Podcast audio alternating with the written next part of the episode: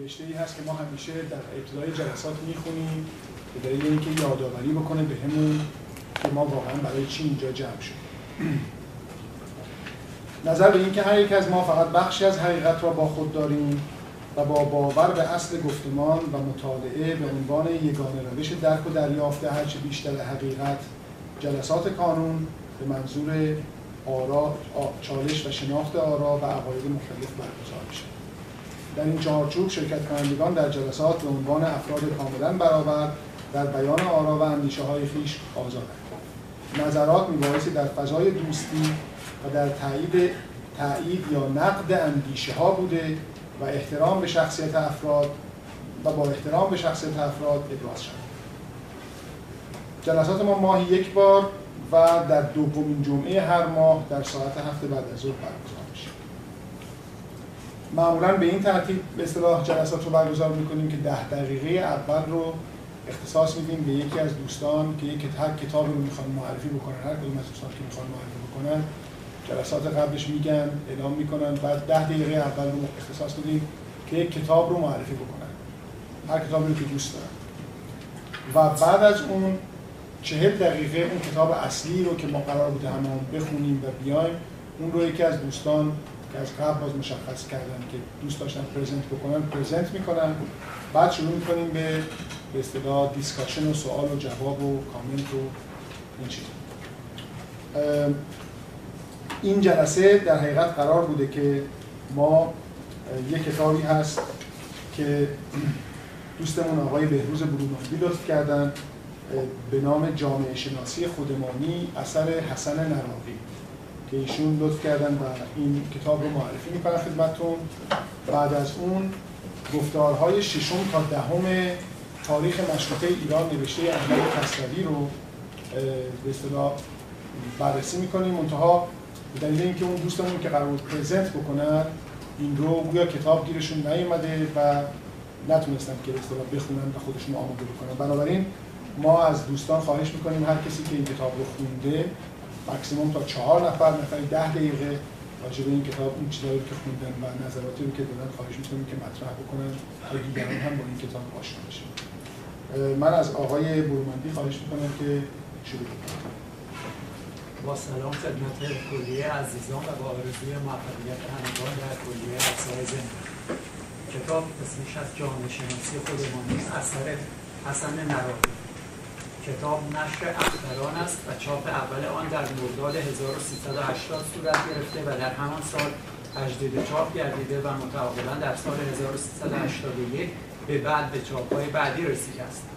نویسنده در مقدمه کتاب چنین قلم فرسایی می‌کند: برخلاف انتظار اولیه خودم جز عده معدودی که مطالب مندرج در کتاب را توهینی به خودشان تلقی کرده‌اند و به آن معترض بوده‌اند بسیاری از خوانندگان مورد محبت و تأییدم قرار دادند. در مورد اعتراضات تنها جوابی که دارم این است که در سراسر این دفتر به دفعات اذعان کرده‌ام که این سراپا تقصیر نیز احدی از همین ملت مورد بحثم و چون خویشتن را سوا نکرده‌ام برخلاف خرد خواهد بود که به توهین به خودم بپردازم.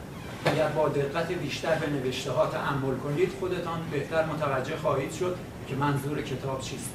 تولستوی این بزرگمرد پهنه انسانیت سخنی دارد با این مضمون: باید از گفتنی‌هایی گفت که احتمالاً بسیاری آن را می‌دانند ولی جرأت ابراز آن را حتی برای خودشان ندارند. بنابراین اگر ابراز شرمساری و بی‌نظری را درباره کلمه جرأت بپذیرید باقی خواهد ماند حرف‌هایی که هم من می‌دانم و هم به احتمال خیلی زیاد شما. قصد نهایی این کتاب نیست تنها مروری است بر همین حرف‌هایی درباره خودمان، درباره جامعه ایرانی و یا به عبارتی درددلی است خودمان. راستش را بخواهید ما جامعه‌ای مبتلا به بیماری داریم و مریض با بخبه و چهچه خودش و دکترش امکان بهتر شدن روحیش می‌رود، اما بهبودیش حداقل تا شروع درمان کار دارد. به جای اینکه او را با کلمات قشنگ و رویاورانگیز به خواب خوش برو ببریم باید او را به خود آوریم و با متانت و آهستگی جهت همکاریش در درمان دردش را به گوش نجوا کنیم. و اما حالا بپردازیم به مشخصات بیماری جامعهمان جهان را با 14 ویژگی برشمردند: یک، بیگانه بودن با تاریخ; دو، حقیقت گریزی و پنهانکاری; سه، ظاهرسازی; چهار، قهرمان پروری; پنج، خودمحوری; شش، بی‌برنامگی; هفت، ریاکاری و فرصت طلبی; هشت، احساساتی; نه، احساس توهم دائمی داشتن; ده، قانون‌گریزی; 11، نارضایی دائمی; 12، حسدورزی; 13، عدم صداقت; 14، همه چیز دانی. حال که عناوین را برشمردم، می‌پردازم به خلاصه‌ای از هر یک از ویژگی‌ها تا در نهایت خواننده خود به نتیجه گیری برسد. یک، با تاریخ بیگانه. یکی از دردهای مملکت این است که حتی تحصیل کرده هایمان خیلی با تاریخ میانه خوبی ندارند. مسخره تر از این نمی شود که یک نفر به اصطلاح مدعی، یک نفر تحصیل کرده، نداند از 2-3 نسل قبلش پدرش کیست. ملتی که تاریخ گذشته‌اش را نمی‌خواند و نمی‌داند، همه چیز را باید خودش تجربه کند.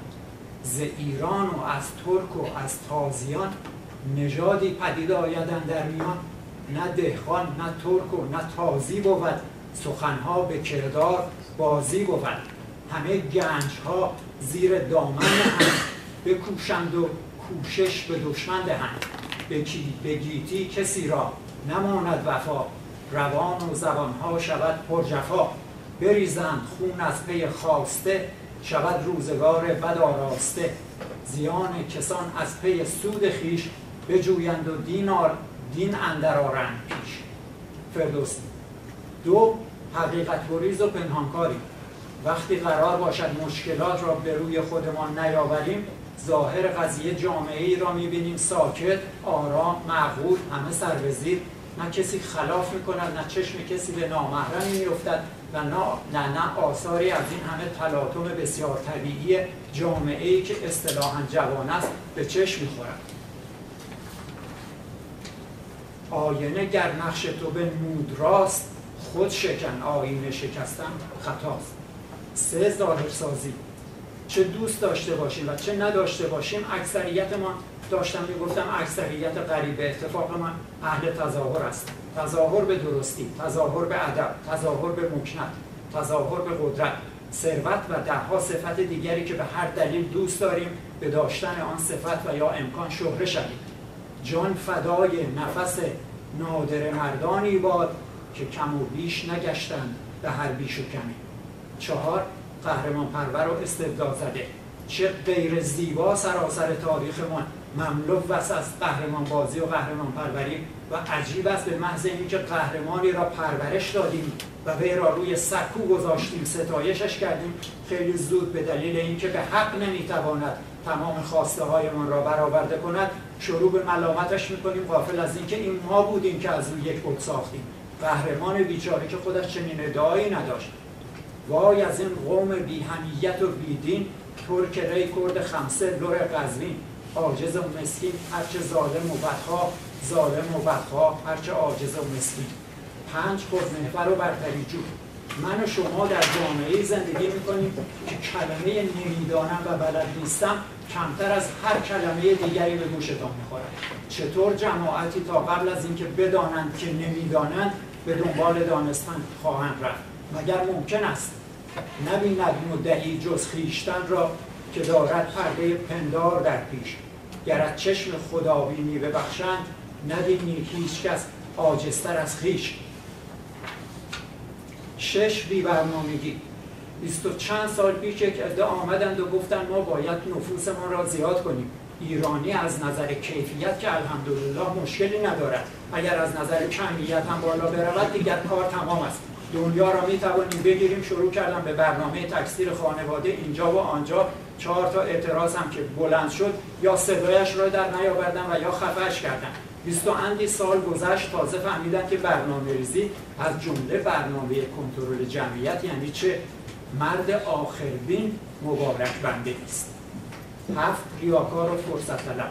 از دردناکترین عواقب ریاکاری عدم دسترسی به اعداد و ارقام و شاخصهایی است که مخصوصا در دنیای امروز بدون این آمار و اطلاعات آجر را نمیتوان روی آجر قرار داد. این هنرها گرفته بر کف دست عیبها برگرفته زیر بغل، تا چه خواهی خریدن ای مغرور، روز درماندگی به سیم دغل. 8 احساساتی بودن و شعار زدگی. ما ایرانی ها چه دوست داشته باشیم که به این صفت منتصف شویم و چه دوست نداشته باشیم، مردمی هستیم که در اکثر موارد احساساتمان در اتخاذ و انتخاب مسیرمان نقش تعیین کننده ای دارد. نکوهش مکن چرخ نیلوفری را، برون کن ز سر باد خیره سری را. بریدان ز افعال چرخ برین را، نکوهش نشاید ز دانشوری را. چو تو خود کنی اختر خویش را بد، مدار از فلک چشم نیک اختری را.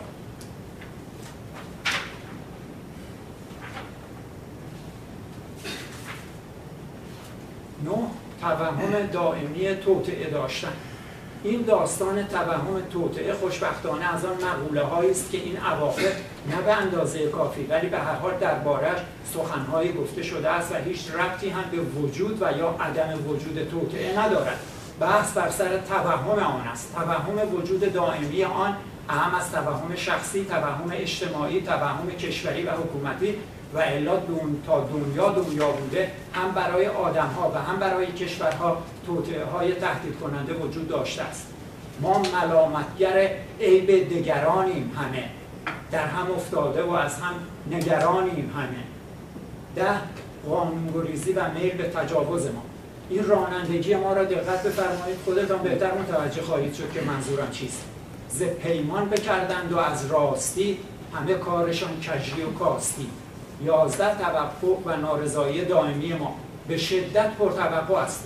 از خانواده ما، از دوستمان، از دولت ما و خلاصه از همه و همه، از جمله از خودمان به طور کلی طلبکار هستیم و طبیعی است چون این توقعات ما به صورت دلخواه هرگز برآورده نمی شود، نارضایی پیامد قطعی آن می شود. و این است که می بینیم با جامعه‌ای سر و کار داریم که کمتر لبخند رضایت را حاضر است بر لبانش بنشاند.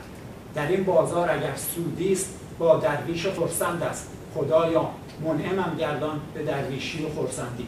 12 حسادت و حسد ورزی.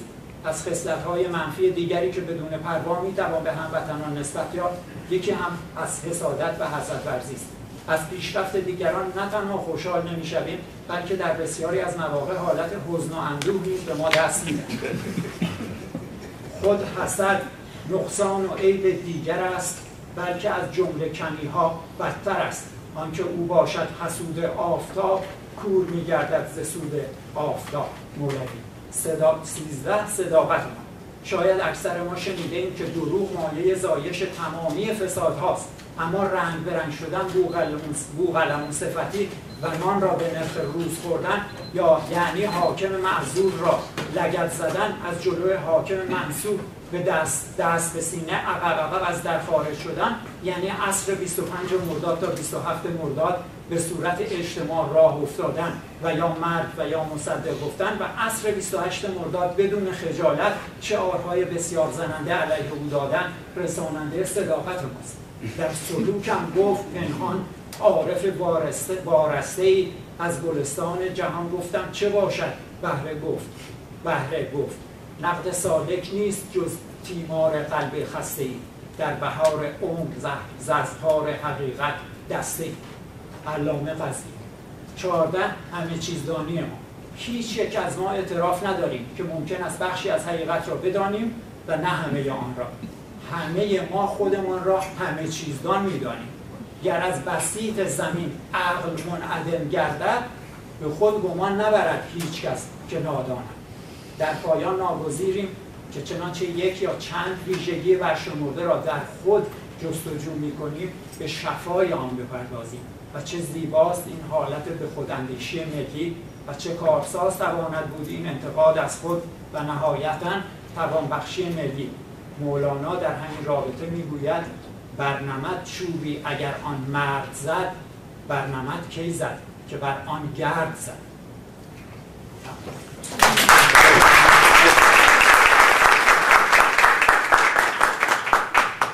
خیلی متشکرم. عالی بود واقعا. خیلی ممنون از لطفتون. هم زمانش خیلی خوب بود و هم گفته‌ها بسیار نغز و شیوا برام شد. خیلی متشکرم. خب دوستان، حالا اجازه بدین که بپردازیم به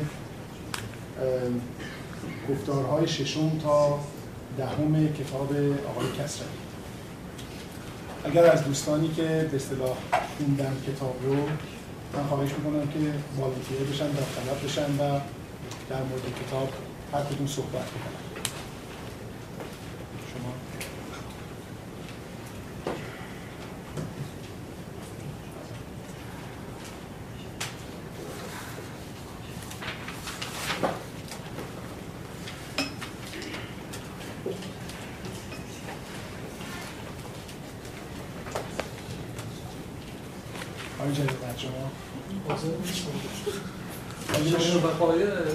یادداشتی هم نکردم.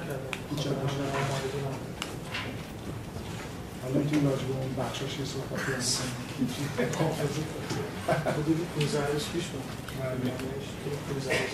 نگاه نکردم. یه حساب دادیم ولی. شیافا حالا پس آقای عماد خواهش می‌کنم که چون یه چیزایی آماده کردن بله والا منم نمی‌دونم که شما صحبت کنم، من بعدا هر چی که به نظر اومد دارم وقت می‌گیرم خودم می‌کنم. پس من دوستان می‌خواستم خواهش کنم که چون در خلال بیان این مسئله ممکنه آدم احساساتش بره تو جاده خاکی، خواهش می‌کنم بگید و برمیگردید تو جاده اصلاح. این جاده خاکی کجا میره؟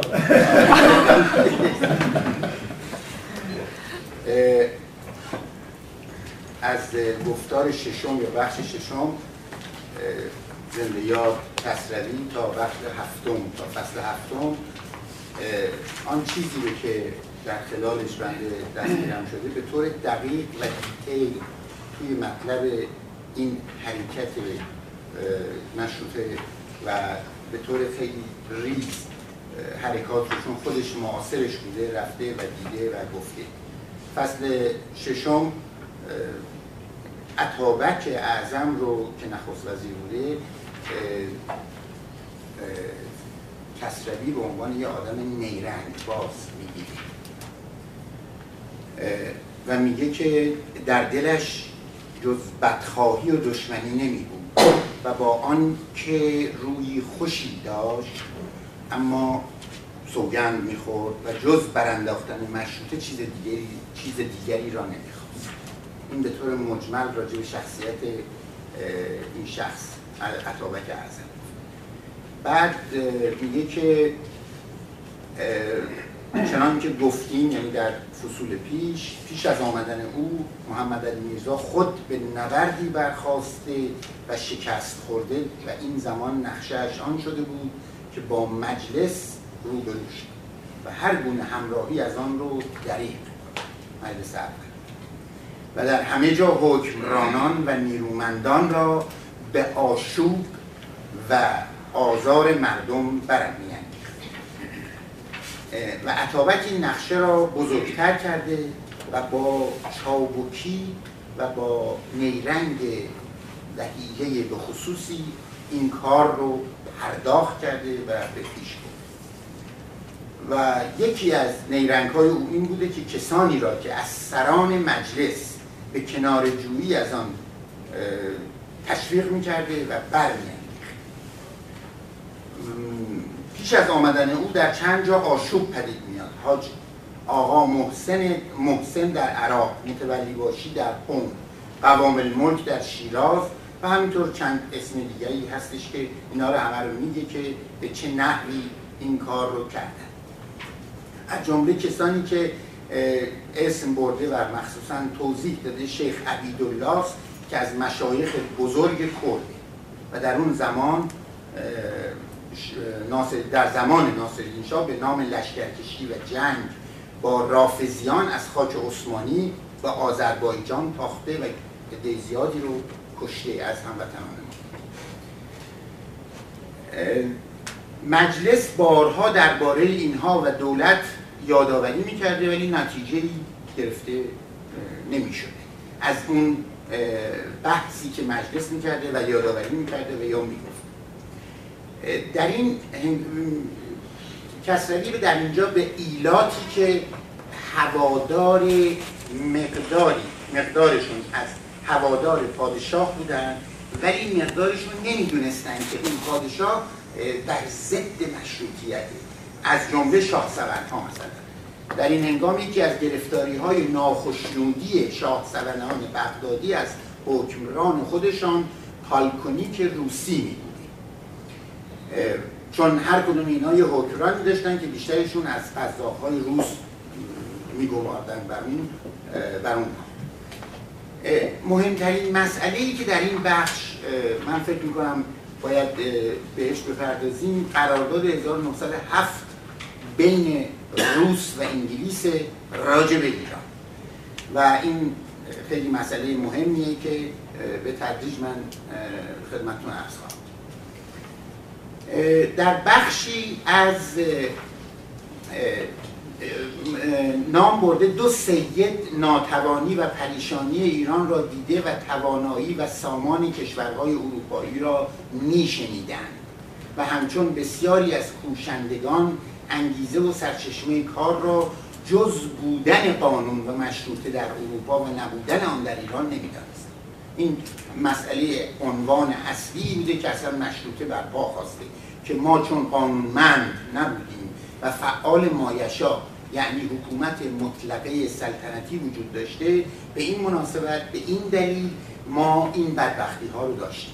البته اینها کسانی بودن که خودشون در خارج نبودن ولی از خارجی کسانی که خارج رفته بودن و برگشته بودن شنیده بودن، از جمله آخوند ملا کاظم خراسانی که بنده نوشم و حاج شیخ عبدالله مازندرانی و حاج میرزا حسینی تهرانی که آنان نیز از نجف و پشتیبانی برخواسته و با تلگراف و نامه یاوری‌های بسیار به جایی در این راه کرده.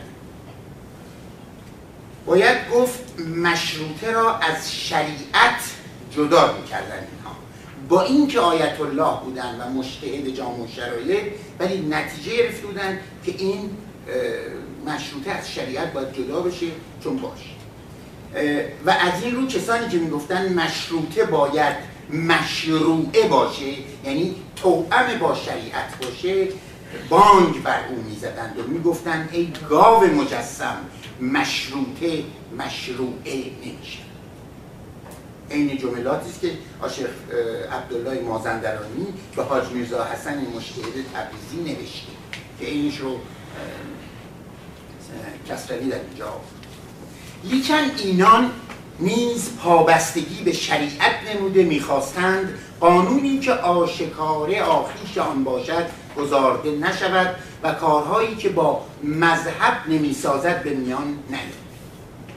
آنچرا که مشروع خواهان که شیخ فضل الله نوری سردستشون خواسته بودند این بود که تمام قوانینی که در این مجلس صحبت میشه بر اساس شرع باشه نه بر اساس قوانین مدنی غیر از شرع، چون در زمانهای پیش در ایران بیش از دو نیرو نبود، یکی حکومت و دیگری شریعت و هر زمان که با حکومت کشاکش رفتی جز برای پیشرفت کار شریعت نرفت.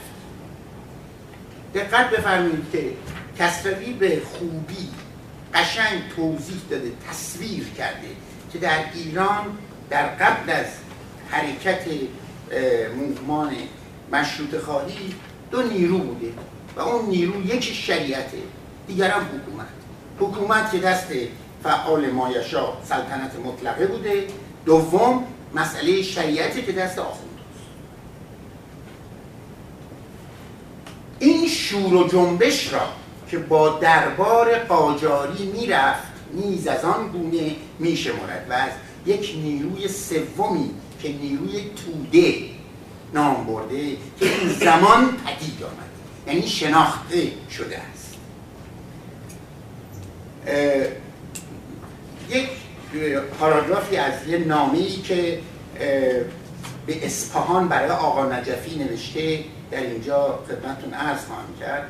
میگه چنین به نظر میرسد که اگر وضع مملکت بر گرفتن خراج شرعی بر صدقات لازمه از زکات و غیرها به عبارت اخرى اخص العشر مما یبنة من الارض و طرح جمیع عناوین دیگر و صرف در مصارف اصناف ثمانیه من العاملین و همطور چیزهای عربیش به شرحی که محتاج به ذکر نیست و جناب عالی محض توجه، این نامه‌ای است که از طرف یکی از کسانی که مشروعه رو میخواسته میره به طرف اون آقا نجفی که در اصفهان، یعنی در اصفهان همه کاره بوده و اصلا میتونسته همه جور فتوا بده برای همه کار.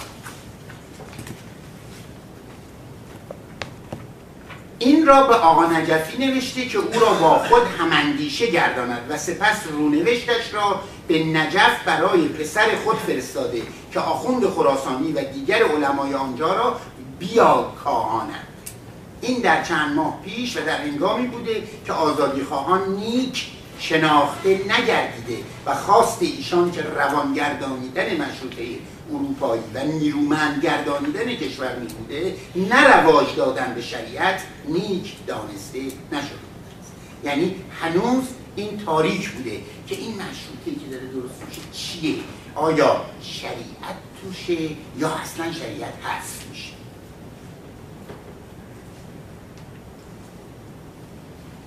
در نگاه نخست پنداشته میشه که چون دشمنی سختی را که ایرانیان درباره بابیان یا تو پرانتز نوشته بهایان می‌داشتند، می‌دانستند برای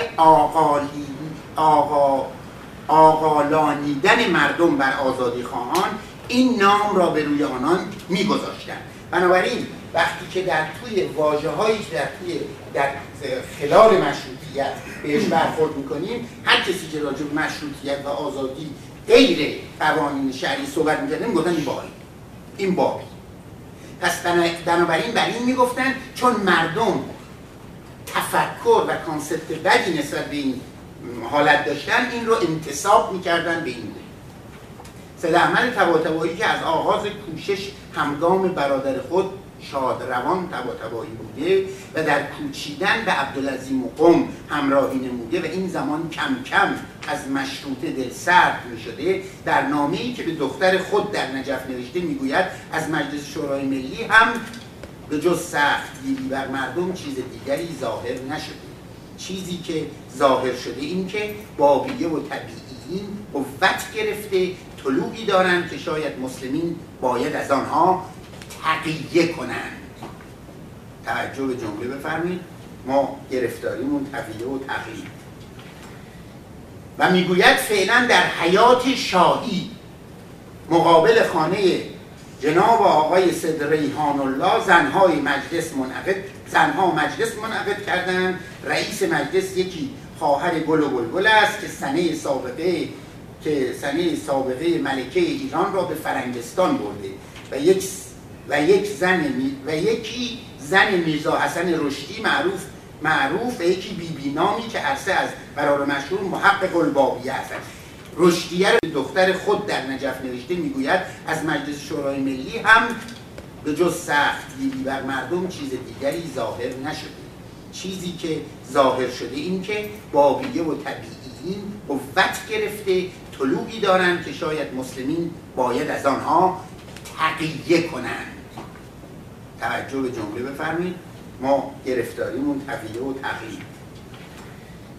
و میگوید فعلا در حیات شاهی مقابل خانه جناب آقای سید ریحان الله زنها مجلس منعقد کردند. رئیس مجلس یکی خواهر گل و بلبل است که سنه سابقه ملکه ایران را به فرنگستان برده و یکی زن میرزا حسن رشدی معروف و یکی بیبی نامی که عرصه از قرار مشهور محقق البابیه است.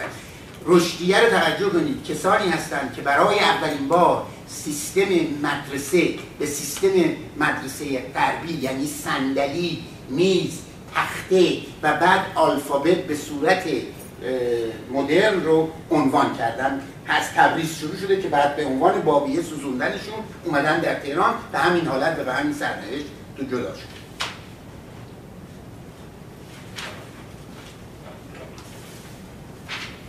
کشاکش بر سر قانون اساسی. پیش از آنکه اتابک به ایران آید، زمینه دو دستگی میان علما برپا شده. زیرا چنانچه گفتیم مشروطه اروپایی و کیش شیعی دو تاست و این دو را با هم سازشی نتوانستیم و آن راه سازشی که آخوند ملا کاظم خراسانی و همراهان او میاندیشیدند به جایی نتوانستیم رسید. ملایان یکی چیزی را در برابر شریعت دیدن نمیتوانستند و به آخیج نبودن قانونها مایه خرسندی آنان نمیگرد. به ویژه با بستگی که میان شریعت و زندگی آنان میبود و هر یکی به نام پیشوای دستگاری برچیده میداشتند و هیچ راه چشم‌پوشی از آن نمیتوانستند.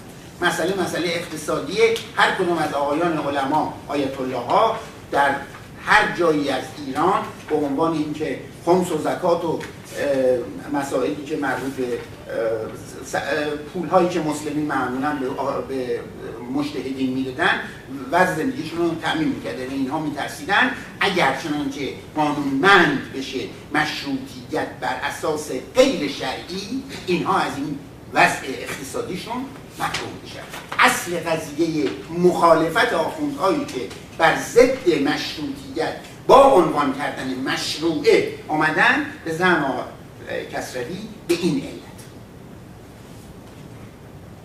برای آنکه اندیشه حاج شیخ فضل الله نوری و چگونگی تفکر او نیک به دستمون بیاد، بهتر است نامه ای را که در همان روزها برای پسر خود در نجف نوشته و نسخه آن در دست ماست در اینجا بیاوریم و متن آن را بخوانیم، که البته چون نامه طولانیه فقط یک پاراگراف رو برای شنیدنتون میخونم.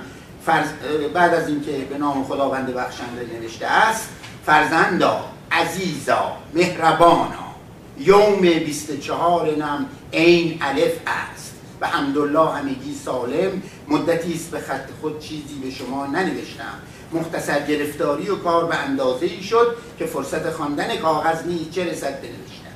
تمام ممالک ایران از تبریز و اصفهان و شیراز و رشت و خراب و وضع مردم مختلف و انجمنهای حادثه مخرب ملت و دولت اسلام هیچ متوقع نبود اگر تفصیل نوشته شود یک کتاب است. حضرات فاسد العقیده از فرقه جدیده و از دهری و طبیعی و وقت را مختنم دانسته در مقام تخریب اسلام و کندن ریش. انشای عاشق فضل‌اللهی. در اردیبهشت ماه یک شورشی در تبریز به وجود میاد. در تبریز پس از بیرون کردن مجتهد از شهر داستان ارجدار دیگری رخ نداد. در آنجا نیز مردم چشم به راه رسیدن قانون اساسی می‌داشتند، چون مجلس مؤسسان نشسته و داره قانون اساسی رو تدوین میکنه می‌نویسه و مردم گفتن این قانون اساسی که درآمد همین چی درست میشه و شما راحت میشه. بنابراین این در دنباله میمونه، چون زمینه آن را اینان پیشنهاد کرده بودند، بیشتر از دیگر شهرها دلبستگی نشان میدادند.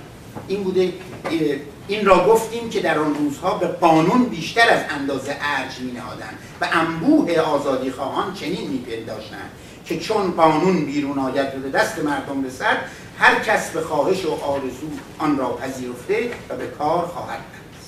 از آن سو چون در این هنگام در بسیار جاها آشفتگی در میان مردم بود و مردم از هر سو رو به انجمن آذربایجان برگردانیده چاره می‌طلبیدند، چنانکه در همان روزها رشتیان چون حکرانی مثل ظفرالسلطنه را نپذیرفته بودند و آمدن او را به گیلان نمی‌خواستند و به این نام شوریده بودند تلگرافی از تبریز یاری.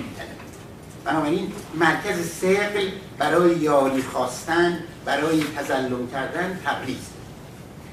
روز یکشنبه هفتم اردیبهشت یک دسته از مردم که در حیات انجمن گرد آمده بودند گفتگوی قانون اساسی را به میان آورده خواستار گردیدند که انجمن آن را از مجلس شورا بخواهد. انجمن خواهش ایشان را پذیرفت، تلگرافی به مجلس شورا اطلاع. در این میان یک دروغی در تبریز پراکنده گردید و آن این که قانون اساسی را یک ماه است نوشتند و از مجلس نیز گذشته ولی شاه نمی‌پذیرد و امضا نمی‌کند، توشیح نه. برخی می‌گفتند می‌خواهند به خواهش اتابک آن را دگرگونه گردانند. خب این باعث شده که در اون روز در تبریز شلوغ شد به خاطر همین دروغی که گفته شد. من از اطاله و اینکه ریزش رو به این جلو میگذرم، اجازه بدید که بریم در جای دیگه که این باز دو سه تا نامه است که حاج میرزا ابراهیم آقا نوشته و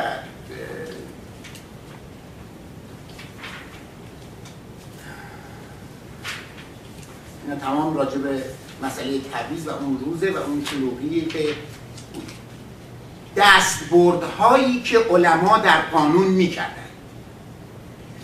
اکنون به تهران باز میگردیم. چنانکه دیدیم داستان قانون اساسی در این شهر رنگ دیگری داشت، به هنگامی که بسیاری از شهرهای دیگر به طلبیدن قانون شور و خروش نمودند، در اینجا در سایه دو دستگی علما مردم هم به دو دسته گردید.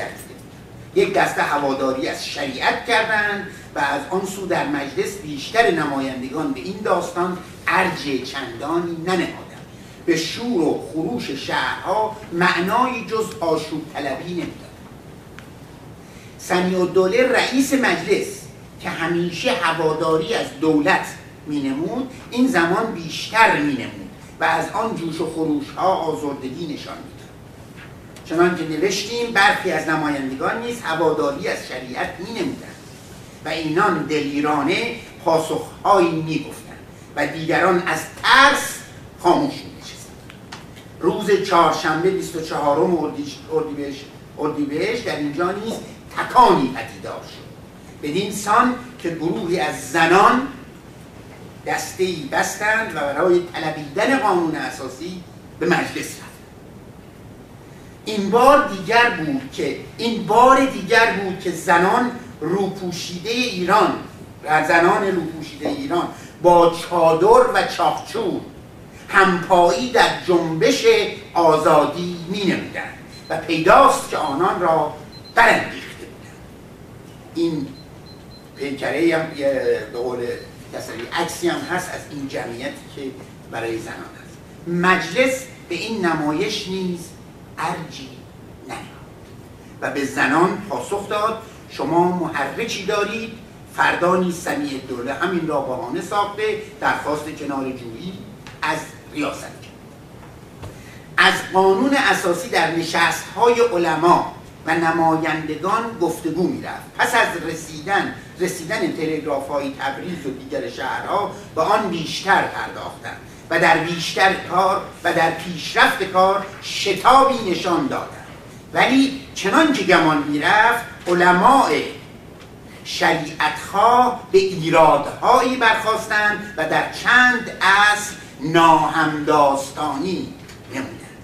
از اینجا شروع علنی علمایی که پیرو مشروع خواهی‌اند با نوشتار قانون اساسی یا اون درافت. نخست درباره اصل هشتم چه میگوید؟ اهالی مملکت ایران در مقابل قانون دولتی متساوی خواهند بود. ایراد گرفتند و گفتند مسلم و کافر در دیه و حدود متساوی نمیتواند باشد. نص صریح. اگر مسلمانی یک یهودی یا یک زرتشتی یا یک کافر دیگری را کشت، او را به کیفر نتوان کشتن و باید دیگه گرفت. چیزی که الان متاسفانه درنج. دوم، درباره اصل 19، این اصل 8. اصل 19 که میگوید تأسیس مدارس به مخارج دولتی و ملتی و تحصیل اجباری باید مطابق قانون وزارت علوم و معارف مقرر شود. خب این دقیقاً بر ضد خواسته شریعت مداران دین شیعه است. تحصیل اجباری مخالف شریعت است. سوم، درباره اصل 20 که میگوید عامه مطبوعات غیر از کتب زلال و مواد مضره به دین مبین آزاد و ممیزی در آنان ممنوع است. سانسور رو ممنوع کرده به غیر از چیزایی که دین اسلام رو بر زیر ساخت. به ایراد برخواستن، گفتن باید تحت نظر علما باشه.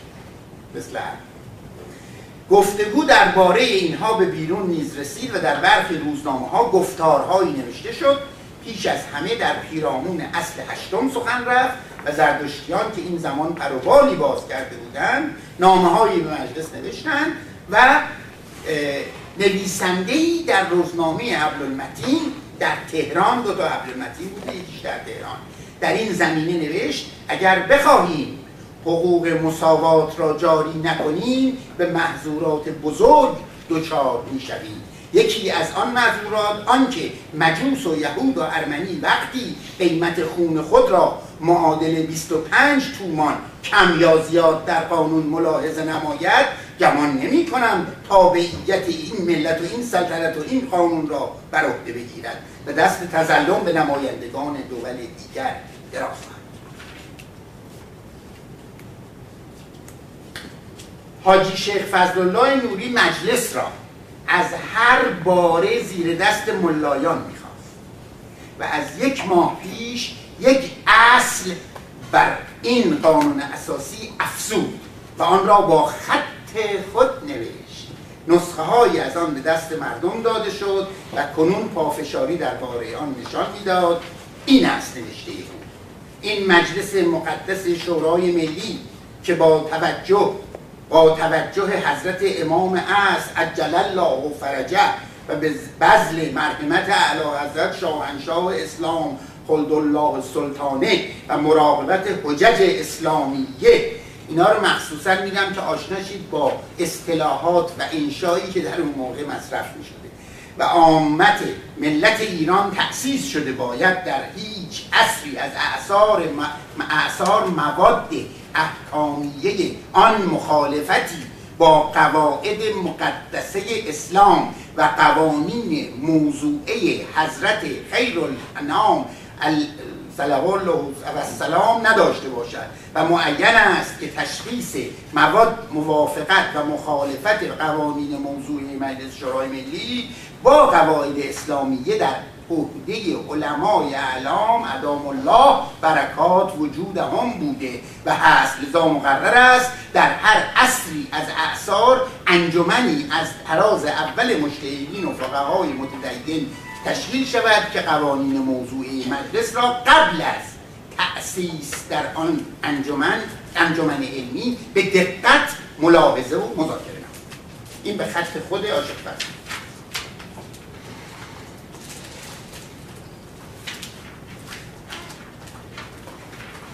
عرض کنم خدمتتون که این از بس راجع به شریعت خواهی مشروع است. حیفم میاد که از این بگذریم. مثلا چگونه میتوان قانون اساسی را نوشت؟ این صحبت‌هایی بوده که کسانی که مشروع خواهند سوال کردند چگونه میتوان پروای شریعت نداشت و زرتشتی و ارمنی و جهود را با دیگران متساوی الحقوق شناخت. اینا شعارهایی بوده که میدادن مشروع خواها در مقابل مشروطه طلب. خدا لعنت کند کسی را که سر مویی به اسلام خیانت کند. اگر پاس اسلام را به این اندازه نگه بایستی داشت، پس مشروطه اروپایی چه بوده؟ قانون اساسی فرانسه را ترجمه کردن چه عنوانی داشته؟ آیا این سخنان جز از راه ترس بوده؟ در این نشست شادروان طباطبایی آن پیشگام جنبش مشروطه خواهی نیز بوده است و او هم به گفتگو در، ولی چه گفته؟ وکلا نباید به این حرفها اعتنا کنند. ما تا حال از وکلای آذربایجان خیانتی ندیدیم و نخواهیم دید، چون تقی‌زاده و دیگران را که شریعت خواهی نمینمودند بیدین می‌خواندند. مرد پاکنهاد این بدنامی را از آنان برمیگردانید. پیش از این یاوری نمیتوانست و از خود قانون سخنی نمی‌یاراست. آن مجلسی که برابر ایستد و سینه سپر گرداند و به شریعت خواهان پاسخ داده بگوید اگر شریعت کار زندگی را راه انداختی به مشروطه چه نیاز افتاد؟ نمی بود. و نمایندگان آنچه در دل می داشتند گفتن نمی یارستند. اکثریت خاموش نمایندگان بوده، حرفایی که می خواستن بزنن نمی زدن از ترس علمای شریعت.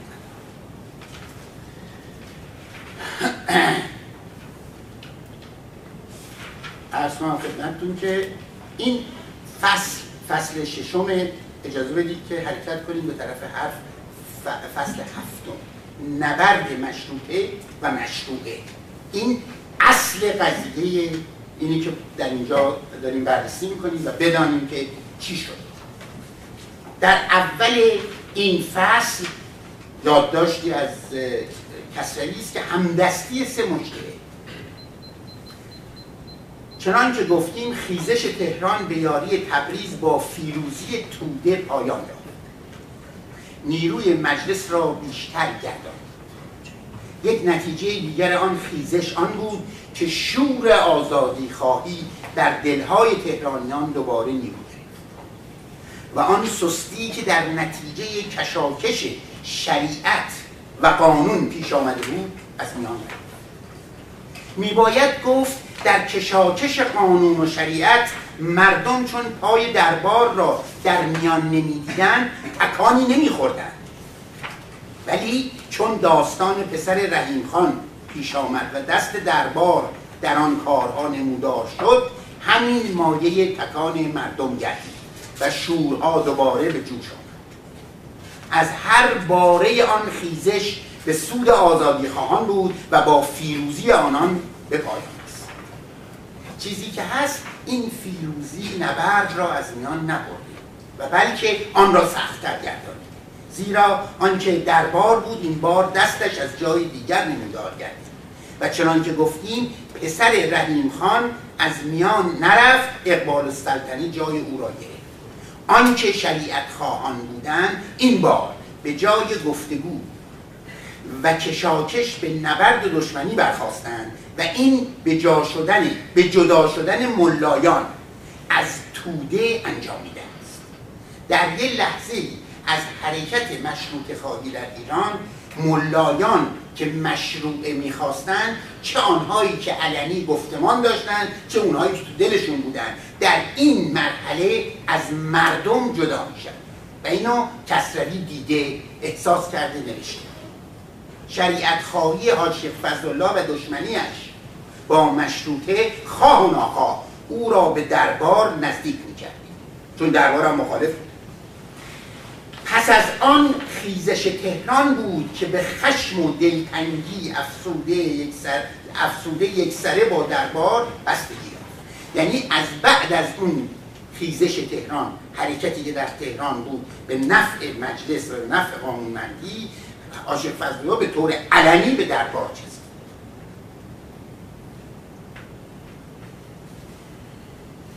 چنین گفته میشد که 7,000 تومان از دربار پول گرفته که در آن راه به کار برد و آنچه راستی این گفته را میرسانید آن بود که روزی 80 تن کمابیش از طلبه ها را به خانه خود میخواند و برای ایشان سفره میگذارد و سپس به بدگویی از مشروطه کردن میپرداخت و هر یک 2 قران پول میداد و روانشان.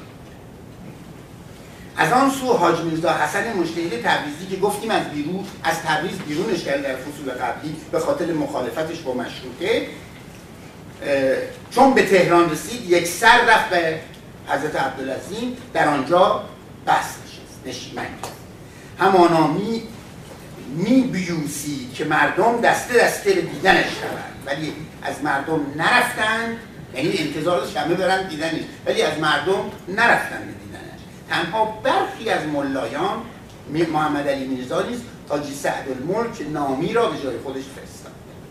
بعد از چند روزی ایشون به شهر میاد از عبدالعظیم از شهر ری میاد به تهران از توی دار شورا حاجی محمد اسماعیل و مرتضوی به نزد او رفتند و پیام بردند که از بدگویی به مشروطه و تبریزیان خودداری کنید.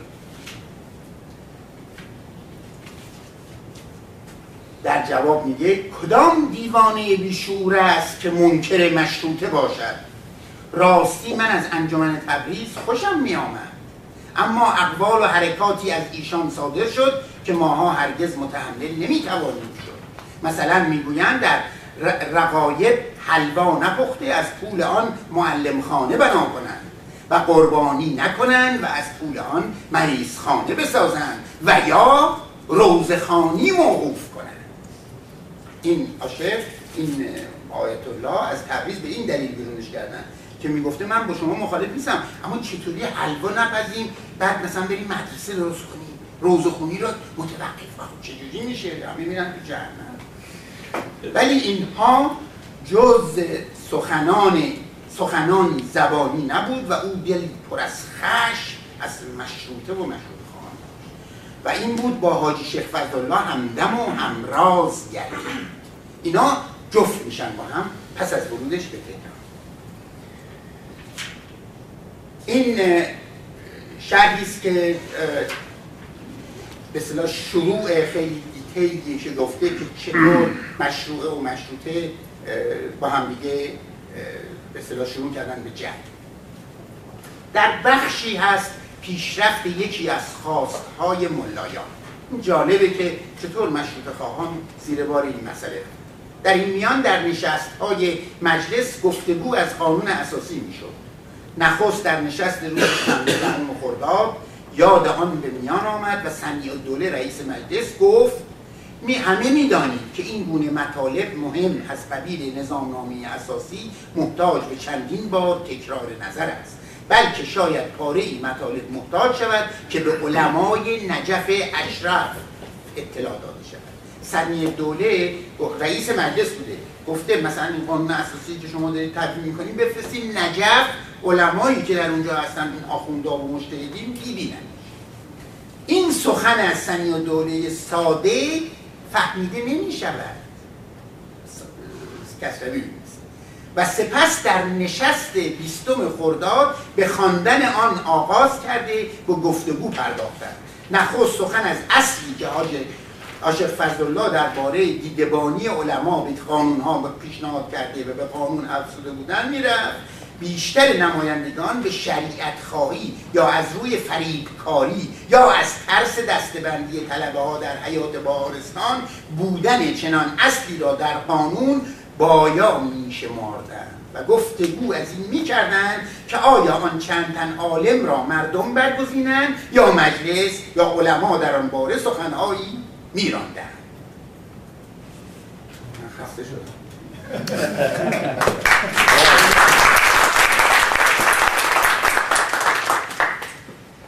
ممنون آقای امام.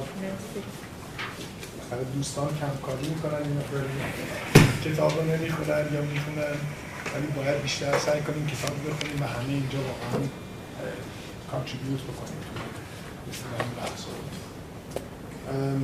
قبل از اینکه به اصطلاح بخش سوال و جواب و به اصطلاح نظرات دوستان بپردازیم، 4 نفر از دوستانی که کتاب رو خوندن بهشون ما تا 5 دقیقه وقت میدیم که اگر بخوان مطالبی رو عنوان میکنن. اگر از دوستانی که کتاب رو خوندن و میخوان در این ارتباط تا 5 دقیقه صحبت بکنن،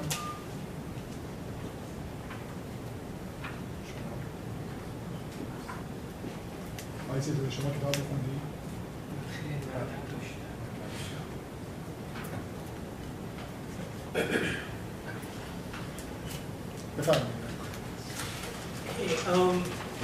به اعتقاد من این قسمت کتاب خیلی قسمت بورینگ و خسته کننده بود. این نظر خیلی آنست منه. بعد جلسه قبل در مورد خلاصه کردن کتاب و مطلب و اینا صحبت شد. من پی بردم که اصلا این نوشتار کسروی اینا خیلی مشکل خلاصه کردنش، برای اینکه اصلا سیستمی که نوشته خیلی مطالب جزئی بهش پرداخته به عنوان سند و نمیدونم بیان واقعیت و اینها، ولی این چه خیلی نکات ریزه طور که مثلا تو این قسمت اصلا برداشت خیلی از تلگراف‌ها رو آورده، خیلی از نامه‌ها رو آورده، کوچکترین جزئیات اتفاقات و اینو بحث خیلی خسته کننده به اعتقاد من کرده. کل مشروطه به اعتقاد من چند تا نکته اصلی داره. یکی دوران بیداری ایرانیاست که خیلی مهمه که بهش دقت بشه، که بعد از موت کمکان زن و بعد اومدن سلسله قاجاران و بعد یه سری شکسته که ایران از روسیه میخوره زمان فتحعلی شاه و بعد نمیدونم به ناصرالدین شاه و بعد دوران امیرکبیر میرسه و دارالفنون و یه مقدار جنبه‌ای برای آگاهی و نمیدونم رشد فکری توی مردم اونجا پیدا میشه و بعد مردم از چند چیز ناراحت بودن. یکی اینکه میدونستن که دولت ایران خیلی ضعیفه، هی داره شکست می‌خوره، هر جنگی می‌کنه می‌بازه، منطقی از دست میده و دیگه میدونستن که دولت ایران خیلی تحت تاثیر روسیه است. برای اینکه حتی تو این کتابم دقت بکنید کلی عکسی که میگرفتن همه با ولیعهد روسیه و نمیدونم قزاق‌ها و نمیدونم خیلی از قوای روسیه و بعد مردم میدونستن که روسیه یه حکومت استبدادی زمان تزار میده دیگه و خوششون نمیومده و برعکس مثلا از اروپا و سیستم مثلا انگلستان کشور اروپایی مثل بلژیک و اینا خیلی خوششون میومد، طرفدار اونا بودن، به اون سمت و سوی مدار گرایش داشتن. اینا همه پیش زمینه برای در واقع این تحول فکری و این جنبشی که به وجود اومد. بعد چند تا نکات دیگه که وجود داره که تقاضای مردم به تأسیس عدالتخانه هستش که دادگاه‌ها این قضایی و بعد میرسیم به فرمان مشروطیت، بعد مجلس اول، بعد یه دیکتاتوری مثل محمد علی شاه در واقع به وجود میاد که حتی مجلس رو به توپ میبنده و آزادی خانم توی تهران شکست میده. اینو بسید خیلی جزء و خیلی پرشتاب داریم ازش میگذاریم فقط برای اینکه ببینیم جریان مشروطیه چی بود. و بعد قیام مردم در تبریز بوده که خیلی شجاعانه جلوی این قضیه وایسادن و بعد با نیروی آزادیخواهان گیلان و بختیاری اینها متحد میشن، تهران رو دوباره فتح میکنن که فتح تهران رو بعد شکست محمد علی شاه اون هستش که اونها فرار میکنه به روسیه. این میشه کل قضیه مشروطیه. به اعتقاد من خیلی نباید وارد جزئیات شد و یه مقدار به قول معروف گروبان یه مقدار تصویر بزرگتر رو دید که این اولین انقلاب اصلا توی کل خاورمیانه حساب میشه. دوستمون نمیدونم عنوان سخنرانیشون چی بود، خیلی عیب بود جزئیات و اینا در مورد ایرانی‌ها و اخلاق و اینا گفتن، ولی من در پاسخ فقط یه شعری از حافظ میگم، میگه ای به می جمله بگفتی هنرش نیست بگو. خب ایرانی‌ها درست آره یه سری مسائل مشکلات اینا هست که شما پرداختین، ولی به اعتقاد من توی میدل ایست و توی خاورمیانه به نوعی ممتازه که همچین جنبشی رو تونستن به راه بندازن. آدم اگه فرصت دیگه داشته باشه صحبت بفرمایید. اصلا با توجه به این چیزی که در مورد تاریخ مشروطه به این یکی دو جلسه اخیر گذشته، من فکر می‌کنم شاید خیلی مناسب‌تر باشه و مفیدتر باشه همونجوری که آقای حدیثی گفتن تا به این شکل دیگه بیان می‌کنن که یک مقدار مسائل موضوعی پرداخته بشه در مورد مسئله مشروطیت، چون چند تا نقطه عطف خیلی مهم، چند تا واقعه خیلی مهم توی مشروطه، تو تاریخ مشروطه به خصوص از زمان صدور فرمان مشروطیت تا بستن مجلس و فرار محمد علی شاه وجود داره که اینا را هر کدوم ما شاید به صورت موضوعی ما بهش بپردازیم، همونجور که شما می‌خونید تصویر کلی‌تری می‌تونیم بگیریم تا اینی که بخوایم این کتابی که خیلی سخت نوشته شده، خیلی سخت خوندنش، خیلی سخت همونجور که گفتیم خلاصه کردنش و از هر جاش که شروع بکنیم میتونه در یه جایی جالب باشه، ولی برای اینکه یک تصویر کلی و عمومی بتونیم بگیریم، یک آگاهی بگیریم نسبت به تاریخ مشروطه زیاد مفید نیست و من فکر می‌کنم اگر یک جلسه دیگه اینجوری بخواد پیدا بکنه تعدادمون یه خورده کمتر خواهد شد، برای اینکه نمیتونیم استفاده بکنیم. اینی که اگر دوستان موافق باشن و من پیشنهادم این هستش که موضوعی بکنیم چند تا موضوع رو و توی یکی دو جلسه آینده اگر قرار هستش که تو همین دوره بخوایم بمونیم این رو به صورت موضوعی دوستان بخوان بهش توجه بکنن، مثلا قرارداد 1907 رو یک جلسه راجع به اون فقط صحبت بکنیم که از کجا شروع شد، متنش چی بود، چجوری اومد و چه اثری گذاشت. اینا منابعی هست، هم از کتاب‌های مختلف میشه پیدا کرد که فوکوس بشه و ما یک بار برای همیشه تصویر عمومی‌تر و کلی‌تری از قرارداد 1907 و نبوذ دموکراسی ایران داشته باشه. یا همینجور به توپ بستن مجلس یا کشتن آزادیخواهان به هر حال حتی از اینا و آخر پایان به هر حال اینجوری باشه. این پیشنهاد من هستش که اگر نمیدونم. البته ببینید ما از ابتدای کار در حقیقت اصل به این بوده که ما بر مبنای کتاب کار بکنیم. به خاطر اینکه اگر مثلا بیاییم موضوعیش بکنیم بعد این مقدار قضیه لوس میشه. ببینید وقت من ممکنه هرچی بودم بخواد بیان بگم شما هم هرچیتون بخواد بیان بگید، درسته که با رفرنس هم میتونه باشه، ولی چون اصل برای این بوده که ما بر مبنای کتاب کار بکنیم، بنابراین اجازه بدیم که همین روند کتاب رو ادامه بدیم، چون ما جلسه دیگه در حقیقت کتاب کسروی رو تمام میکنیم، یعنی جمع‌بندی میکنیم. اونتها از دوستانی که میخوان پرزنت بکنن باید توجه داشته باشن که خیلی وارد دیتیل قضایا شدن ممکنه که یه مقداری خسته کننده باشه، ولی بعضی جاها هست واقعا برای فهمیدن اینکه واقعا چه میگذشته، مثلا بعضی از این تلگراف‌ها هست که واقعا مهمه. شما تا زمانی که اون نخوندین داستان مشروطه رو ممکنه یک نفر در 15 دقیقه کل مشروطه رو بیاد بگه، ولی اینکه من چه برداشتی از اون 15 دقیقه میکنم تا زمانی که وارد بعضی از دیتیل نشیم به نظر من برداشت خیلی سطحی خواهد.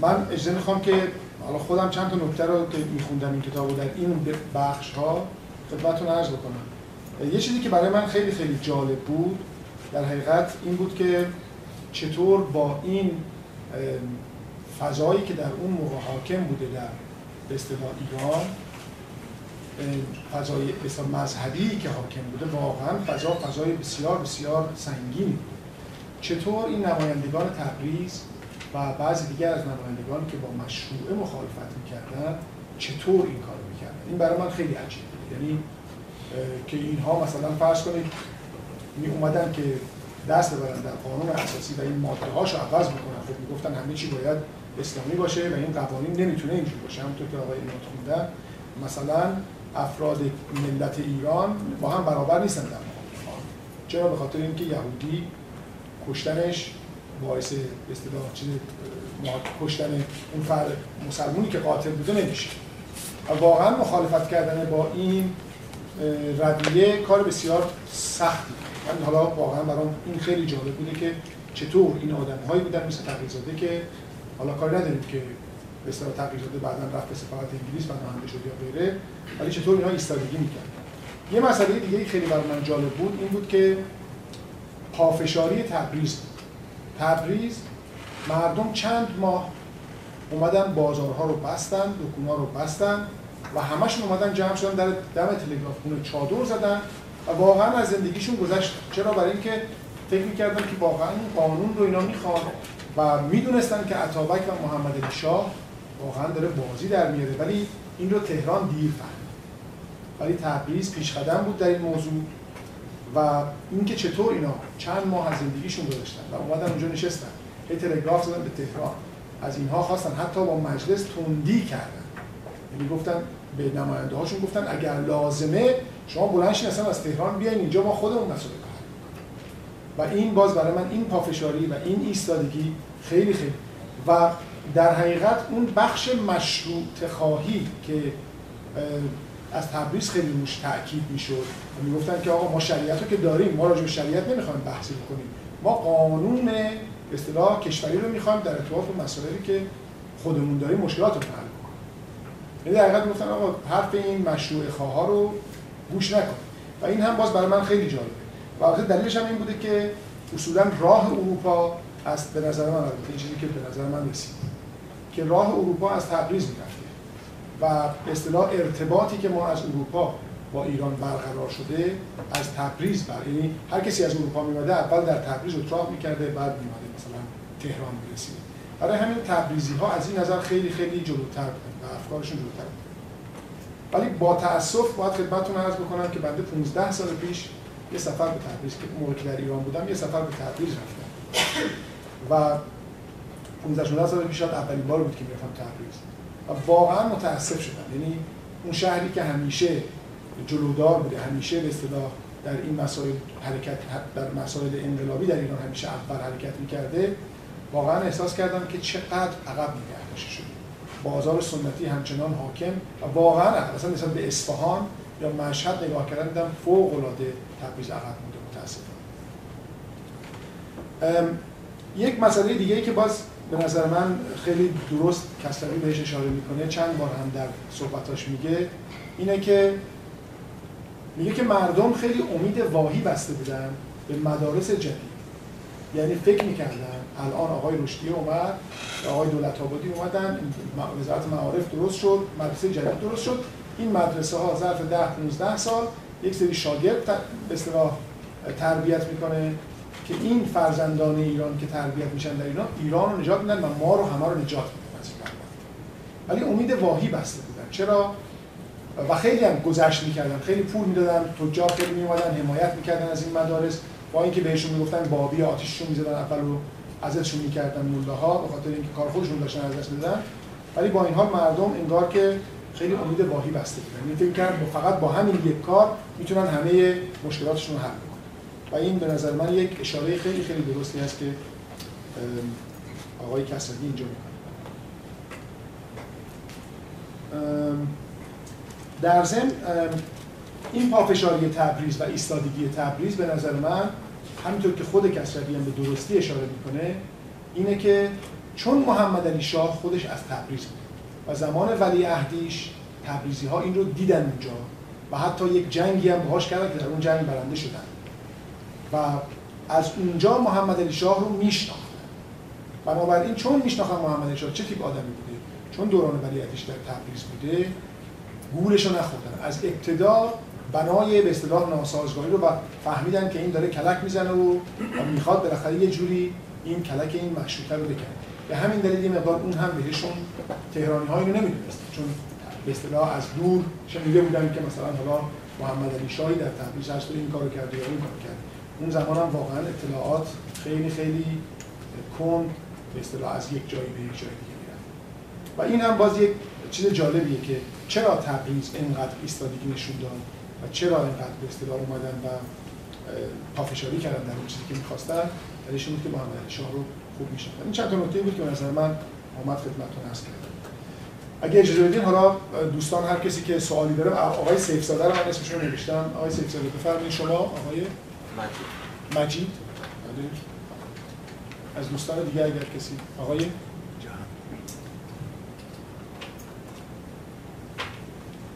بفرمایید. علتی که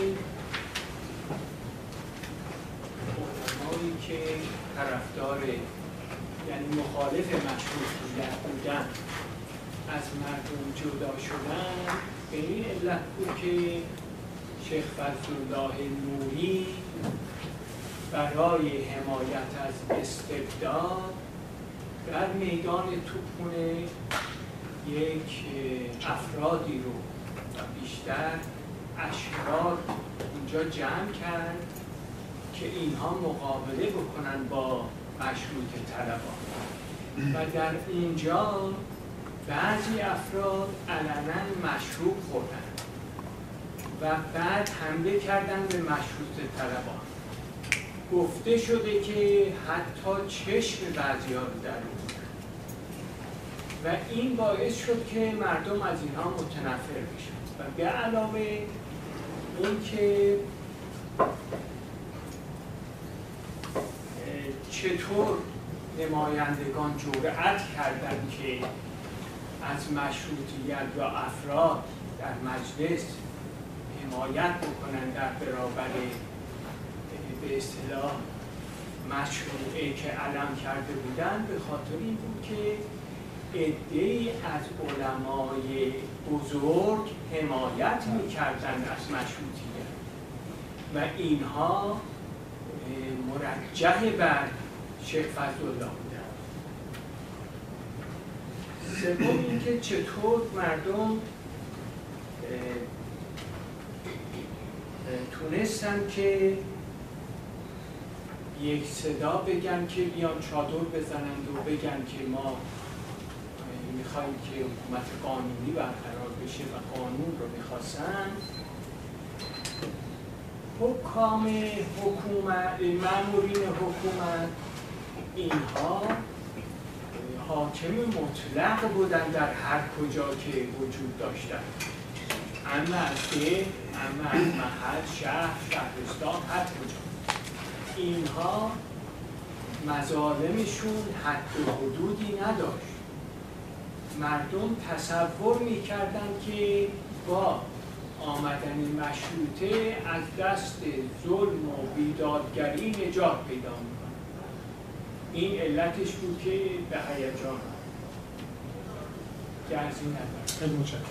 آقای مجید سوال فقط داشتم راجع به اون بخش اولین قسمتی که رو بخش فصل 7 آقای اماد فرمودن، یه مقدمه‌ای رو فرمودین که جایی اشاره به قسمت شد که مردم در واقع علاقه‌ای نشون نمیدادن مگر اینکه منسوب به دربار باشه. من این قسمت رو خواستم که اگه بشه یه مقداری بیشتر توضیح بدم. این مقداری برای مفهم بود که چرا مردم در واقع اگر به دربار متصل بشه. سوالشون متوجه شدید؟ بله. ببینید دربار در اون موقع تمام حرکاتی که می‌کرده، مثلا مراسم عاشورا، تاسوعا، سینه زنی، این حرفا تمام از طرف دربار. این مجلس که وقتی تشکیل شده دربار باش مخالف بود دیگه. بنابراین در برخی از مواقع دربار کاملا سکوت می‌کرد. مردم، اون مردمی که اکثریت خاموش هستند در توی جامعه ما ایرانی تبارها، اون مردم چشمشون به این بوده که در دربار چه عکس‌العملی نشون داده میشه نسبت به این مجلس. اگر سکوت میکردن اونا هم سکوت میکردن. اینطور از فتوای این گزارش برمیاد که به عنوان گزارش تصریح حالتی که عمدتاً توی همه ممالک هست که مردم عامی نگاه میکنن به اینکه ببینن چه چیزی رو مورد از بالا به پایین.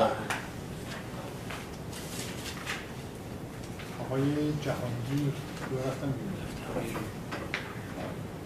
شما بفرمایید. باشه، من این سوال داشتم. می‌خواستم چجوری که بر اساس چه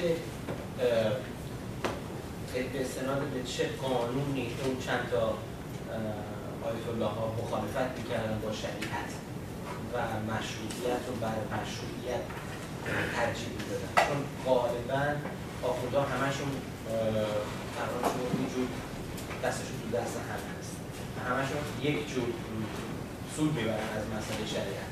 اونا بر اساس بر تکیه بر چه قانونی میگفتن مشروطه بهتر از مشروع است؟ این به نظر من خیلی مهمیه که شاید برای امروز ما هم مفید باشه.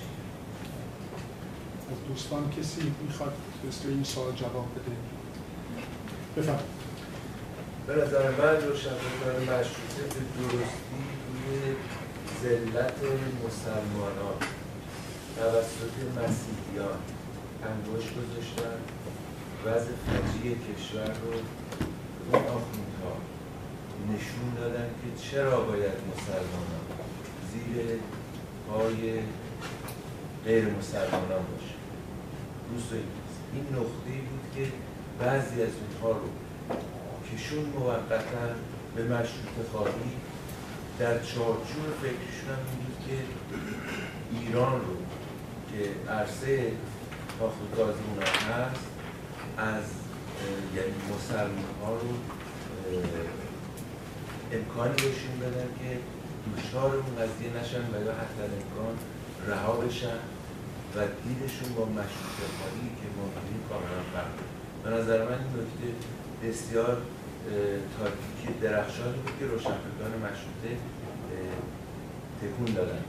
ببینید این که شما می‌فرمایید یک مسئله ایدئالیه، ولی یه سری آیت الله یا آخوند چطور میتونن طرفدار قوانین مدنی بشن، از جمله ارث، ازدواج، از اون حضورتون، برابری زن و مرد، ارث و غیره، چطور میتونن طرفدار اینجور قانون‌گذاری بشن در صورتی که خودشون آخوند هستن و میدونن که شما نمیتونید قانونی وضع بکنید که برخلاف قانونی باشه که بر اون از لحاظ الهی حداقل قدرت داره و بالایی. الان آقای ثانی، آیت الله ثانی از آخوند و داستان انقلاب تهران یا مرکز بوده، در یادم نیست، ایشون فتاویش هست برابری ارث، مرد و زن و جای خیلی پیشرفته‌تری هم بود.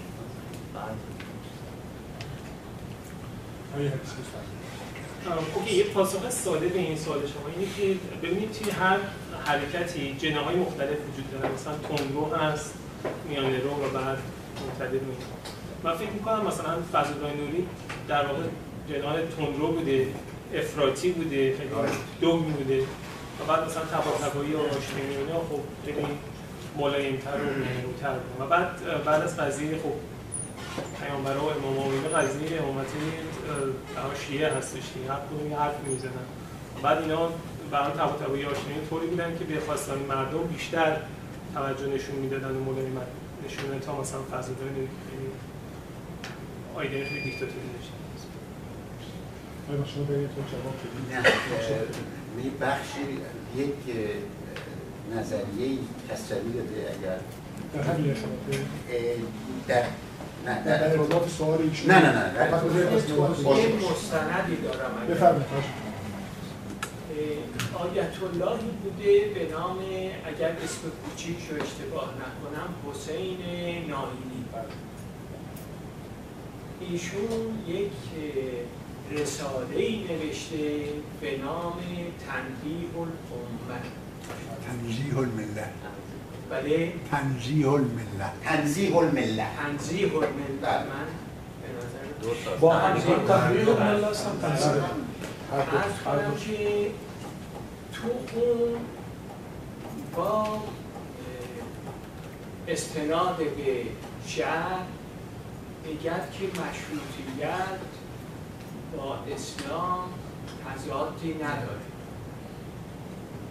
و بنابراین الان هم میبینیم مثلا کدیور هست، این میگه که اسلام این نیست که اینها پیاده کرده و خود آقای خمینی هم، من اشتباه کردم آقا گفتم ولی کسی که مرد نباید بشه آقا گفت، میشه گفت آیت الله خمینی، ایشون هم در یک موردی یه فتوایی داد که دولت اسلامی نگفت که به اصطلاح عالم اسلامی یا مرجع یا رهبر اسلامی، گفت دولت اسلامی میتونه یک طرفه حلال رو حرام، قراردادها رو باطل بکنه، نماز و روزه رو بر مدتی حرام بکنه و بنابراین این میرسه به اینکه مجتهد بایستی قوانین رو بر طبق پیشرفت زمان، یه روایتی هم از علی، حضرت علی نقل میکنن که اون هم این رو میگه که فرزندانتون رو با علوم جدید و فنون جدید و با زمان تربیت می‌کنه. اینها افرادی هستن که غالباً الان که حکومت رو به دست گرفتن، مخصوصاً برای اولش هم شاید همینطورا بوده ولی تا اون در شروعی انقلاب و هیچ رابطه‌ای نبوده، اینها یه افراد بی‌سوادی شدن رهبر. خب منتظری نظرش با اینا خیلی فرق می‌کنه، گرچه یه مقداری اونم جدیست ولی به هر صورت واقعیت اسلام این چیزی نیست که اینها حکومت دارن میکنن ایشون میدن. اینطور زجر و شکنجه و عرض کنن که بیدادگری درش نیست. حالا چرا نمیدن؟ یه مطلب دیگه که میخواستم بگم، تقی‌زاده رو میگوین ملکزاده نوشته این رو و هم این که یکی دیگه الان نظرم بود یادم رفت، میگن تقی‌زاده باعث شد که محمد علی شاه مخالف مشروطیت بشه و برای از بین بردن مشروطیت قیام علنی بکنه. اون تندرویه های اون که علنا فحش میداد تو مجلس برای محمد علی شاه و اینها که اون دیگه انام اختیار دستش میکنه. حتما توضیح عرض میکنم، سوالی که ایشون کردن اون زمانی که آقای نائینی اون کتاب رو نوشت بعد از اصطلاح چندین سال بعد از مشروطیت، در اون اوایل که آیت الله بهبهانی و به طباطبایی هم دلیل نشون دادن. فکر می‌کنم سوال شما در این ارتباط بود که چطور اینها این کارو کردن. آقای جان با سپاس از همه شما. من نمی‌دونستم همچین جلسه‌ای هست، اگر نه خیلی زودتر می‌بودم. خود از آقای اماد تشکر کنم، به من گفتش که بیکاری بلند شد بیم اینجا. گفتم من معمولا تو جلسات سال‌ها شرکت نمی‌کنم. گفتم نه این خوشت میاد. تشخیصش درست بود. خیلی جلسه خوبیه، کتاب خوبیه، کار خیلی جالبی. خدمتتون عرض کنم که من خیلی تحت تاثیر مطالب حضرت آقا قرار گرفتم که در رابطه با این گفتم و که خلقیات ما ایرانیان رو جمال زدن یه چیز زبانش نوشته، چند تا کتاب دیگه هم نوشته شده.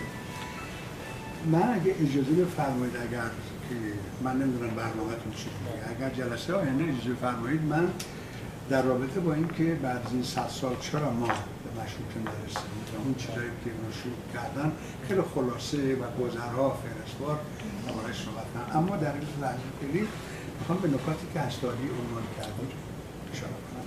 نکات خیلی مهمی رو عنوان کردید و واقعا سوال برانگیزه که چطور در اون فضای شدید مذهبی یه عده اینطور قیام کردن.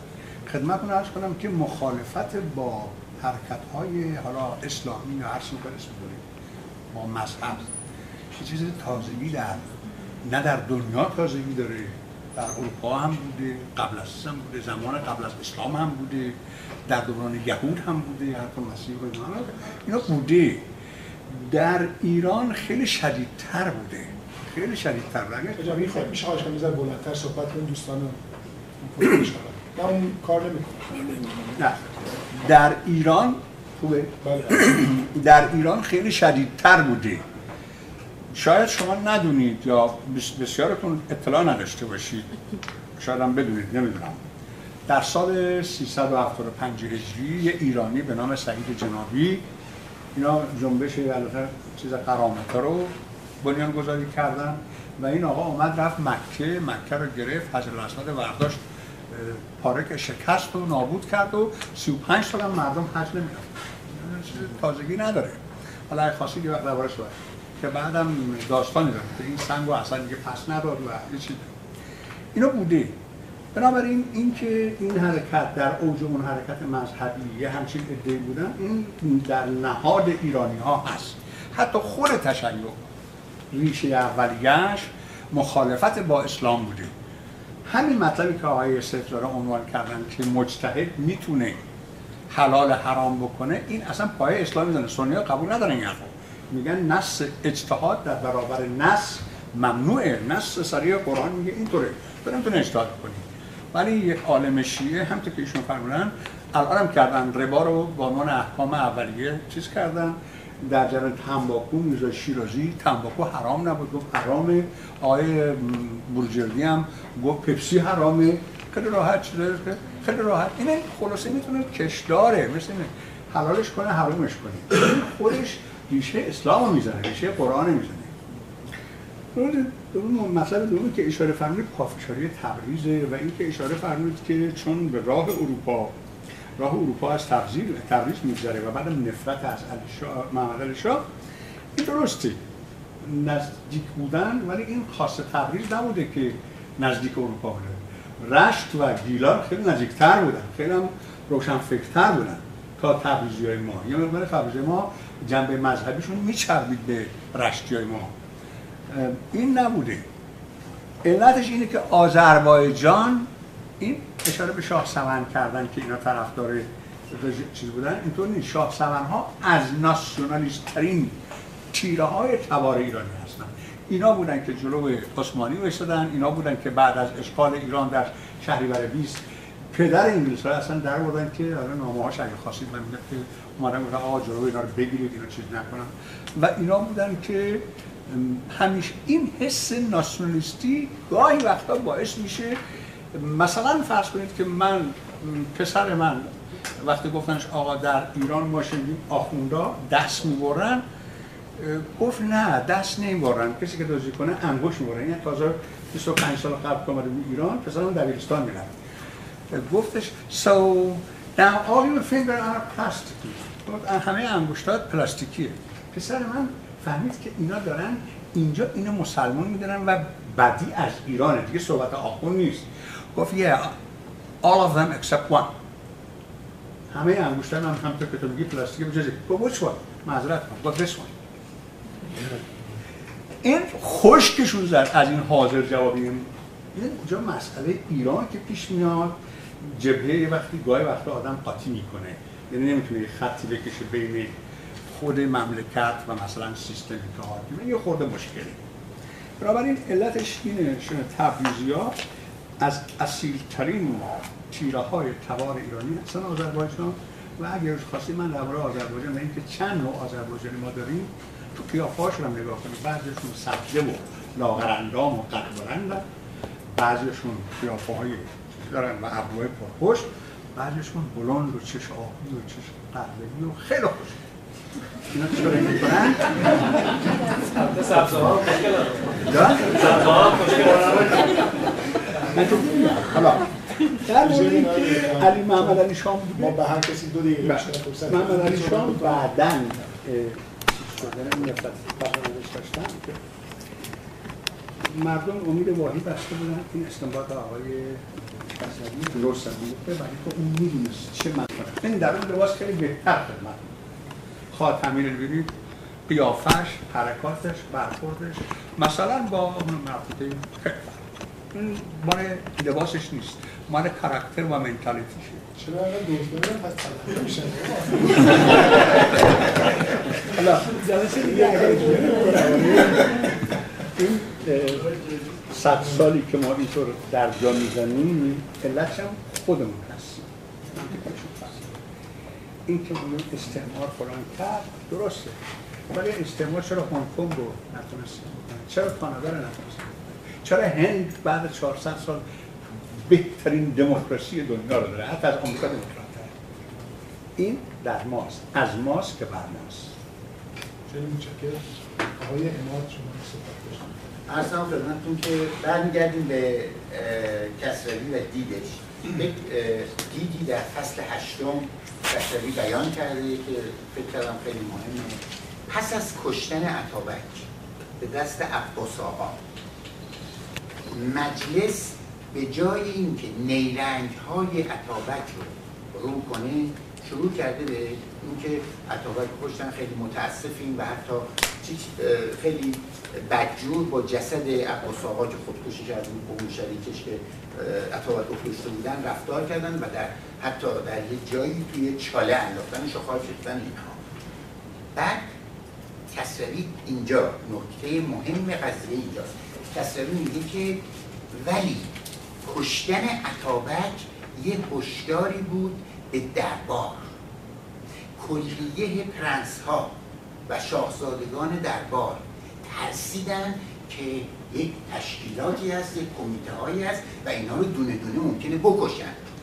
اینها یواشکی اول و بعدم که خود محمد علی شاه یه نفر رو فرستاد اومدن به تیپ مشروطه خواه بر ضد مشروعه طلب گفتن آقا ما باشون و گفتن ما کمک میکنیم، بله قانون اساسی رو باید بیارید، قانون اساسی رو زودتر بیارید. شاه گفته من الان امضا میکنم، نامه هایی رو که میخواستن همون موقع برای امضا کرده و این درویدن به اینا از ترسشونه. و ملک المتکلمین این واقعه قبل از کشاکش دوباره است، این فصل 8 که آرامشی در بار، همه چی آرام میشه، صدا از کسی در نمیاد، مشروطه خواها هم همینطوری میرن جلو، خیلی خوبه. آخوندایی هم که مشروطه طلب بودن کم کم ساکت میشن، بعضی وقتایی حرفایی میزدن و اون ملک المتکلمین و یک نفر دیگه اسمش یادم رفته با دو تا مطلب که در روزنامه عبدالمتین و قدس نوشته میشه محل جسد عباس آقا رو گلبارون میکنن، دو بارگاه میسازن و به عنوان یک شخصی که یک عنصر نامطلوب ضد مشروطیت آزادی رو کشته ازش تجلیل بهمن میاد. اینا خواستم در ارتباط با دو قسمت شدن روحانیون که به اصطلاح دو طرفدار مشروطیت پسندیده نبودن این اختلاف به اعتقاد من یک اختلاف یک موزه تاکتیکی موقتی نبود، بلکه در پشت اون ریشه‌های فکری و عمیق وجود داشت. همونجور که دوستمون گفتن، در ارتباط ما تو جلسات قبل هم در ارتباط با دوره بیداری ایرانیان صحبت کرده بودیم. پس از شکست‌هایی که ایرانیان از روس‌ها داشتن، به این نتیجه رسیدن که باید در جامعه تغییراتی پیدا بشه و باید یک سری از ارزش‌های غرب رو وارد جامعه کنن، یعنی این به عنوان یک ارزش پذیرفته شد. در این ارتباط روحانیون هم به این نتیجه بخشیشون رسیده بودن، اون بخشی که واقعا عاشق اسلام، حتی واسه حفظ خود اسلام خودش هم که میخواست ایران مثل هندوستان نشه و انگلیسی ها اونجا صحبت پیدا نکنن، میخواست حکومت بر ایرانی بمونه و ارزش اسلام خودش بمونه، ناچار بود که یک بخشی از ارزش های غرب رو بپذیرید که مشکلات حل بشه، که ایران مستقل بمونه و غرب و انگلیس بهش سلطه پیدا نکنه. ناچار بود اون ارزش‌ها رو واسه حل مشکلات بپذیرید. نتیجتاً این رابطه تو این دوره ما شاهد بودیم که برخی از روشنفکرای دینی یا روحانیون که در واقع خواستار حتی رجعت به اسلام بودن و به اسلام اهمیت خیلی زیادی میدادن، یک سری اصلاحات در دین وجود آورد، از جمله سید جمال الدین اسدآبادی و یا همینجور که آیت الله نائینی ایشون الان صحبتشون کردن. برای مثال آیت الله نائینی علوم تبدیل میکنن به علوم عقلانی، به علوم نقالی و سعی میکنن در توضیح مسائل پدیده ها علوم عقلانی رو برجسته تر بکنن در توضیحاتی که میدادن در ارتباط با مسائل. و صحیح این بعد انقلاب مشروطیت بود آقای نائینی بودن، منتها در دوره رضا شاه بود که اونم کمک کرد که خیلی از مسائل چی از نظر دینی حل بشه تو اون دوره. یکی دیگه هم که گفتیم سید جمال الدین اسدآبادی بود. سید جمال الدین اسدآبادی علیرغم این که به اسلام خیلی توجه میکرد، همیشه هشدار میداد که باید به غرب نگاه کنیم، پیشرفت‌های غرب رو ببینیم، از غرب یاد بگیریم، خیلی از ارزش‌های غرب رو وارد ایران بود. به خاطر همین موضوع بود که ما می‌بینیم که دو نوع روحانیت در جامعه بود. یک روحانیت بود که یک سری تغییرات می‌خواست انجام بده و یک روحانیت مخالفت می‌کرد. یکی از موضوع اختلافشون هم مجلس شورای ملی بود. اون جناح میگفت اصلا به مجلس احتیاج نداریم، تمام قوانین در قرآن اومده، دقیقاً صحبت خمینی و واضح قوانین احتیاج به مجلس و نماینده مجلس نداریم. این جناح نه، طرفدار مجلس بود، این خودش یه مقدار عقب نشینی بود. چیزی که مهمه در ارتباط روحانیون بررسی کردن در دوران مشروطیت با روحانیون بررسی کردن در دوران 57 یکی نیست. این موضوع باید توجه داشته باشیم که ما داریم راجع به دو تا دوره متفاوت صحبت می‌کنیم، دو تا تاثیر متفاوت گذاشتن رو تو اون دوره‌های تاریخی خودمون. در یه دوره روحانیون میمدن ارزش‌های غرب و ارزش‌های مدرنیته رو سعی می‌کنن وارد جامعه کنن و سعی می‌کردن اونا رو هماهنگ کنن با دین اسلام، که یه سابقه تاریخی آشنایی واسه مردم درست کنن که مردم بپذیرن اون ارزش‌های مدرنیته و ارزش‌های غربی که می‌خواستن وارد جامعه کنن. اما در دوره 57 برخلاف اون دوره سعی می‌کردن ارزش‌های اسلامی رو وارد کنن با این که نشون بدن که این ارزش‌های اسلامی با ارزش‌های مدرنیته هماهنگ هستن و قصدشون این بود که ارزش‌های اسلامی ها چکار کنن، وارد کنن. بسیاری از اتفاقات و صحبت‌هایی که تو دوره 57 شد در واقع همونهایی بود و انجام شد، همون تئوری‌ها و نظریاتی بود که ما تقریباً دوره پدران ما در دوره مشروطیت رد کردیم. در ارتباط با تندروی‌های تقی‌زاده هم که صحبت شد، من فکر میکنم حیدر عمواوغلی بیشتر مقصر تو این جریان میدونن تا تقی‌زاده، چون تقی‌زاده بیشتر صحبت بود، ولی حیدر عمواوغلی به خاطر که تو کمیته‌هایی بود که ترور میکردن و اون پرتاب نارنجک هم جزو گروه به حیدر عمواوغلی نسبت میدن، روی اساس اونو بیشتر مقصر میدونن که محمد علی شاه در ارتباط با این کودتا کرد. موضوع که تو این کتاب نبود و من یعنی حالت سوال بگه بشه راجبش بحث کنم و اگه منبعی هست به نظر من معرفی بشه به کسی بدونه، در ارتباط با سرنوشت اجتماعی آمیون. ما خیلی میخونیم اینا که اجتماعی آمیون هم تو دوره مشروطیت بودن، ولی از سرنوشتشون که بعد چی شد، چی به سرشون اومد، کجا رسیدن، هیچ صحبتی ندیدم جایی. آقای آدمیت میکنم تو کتابشون صحبت کردن.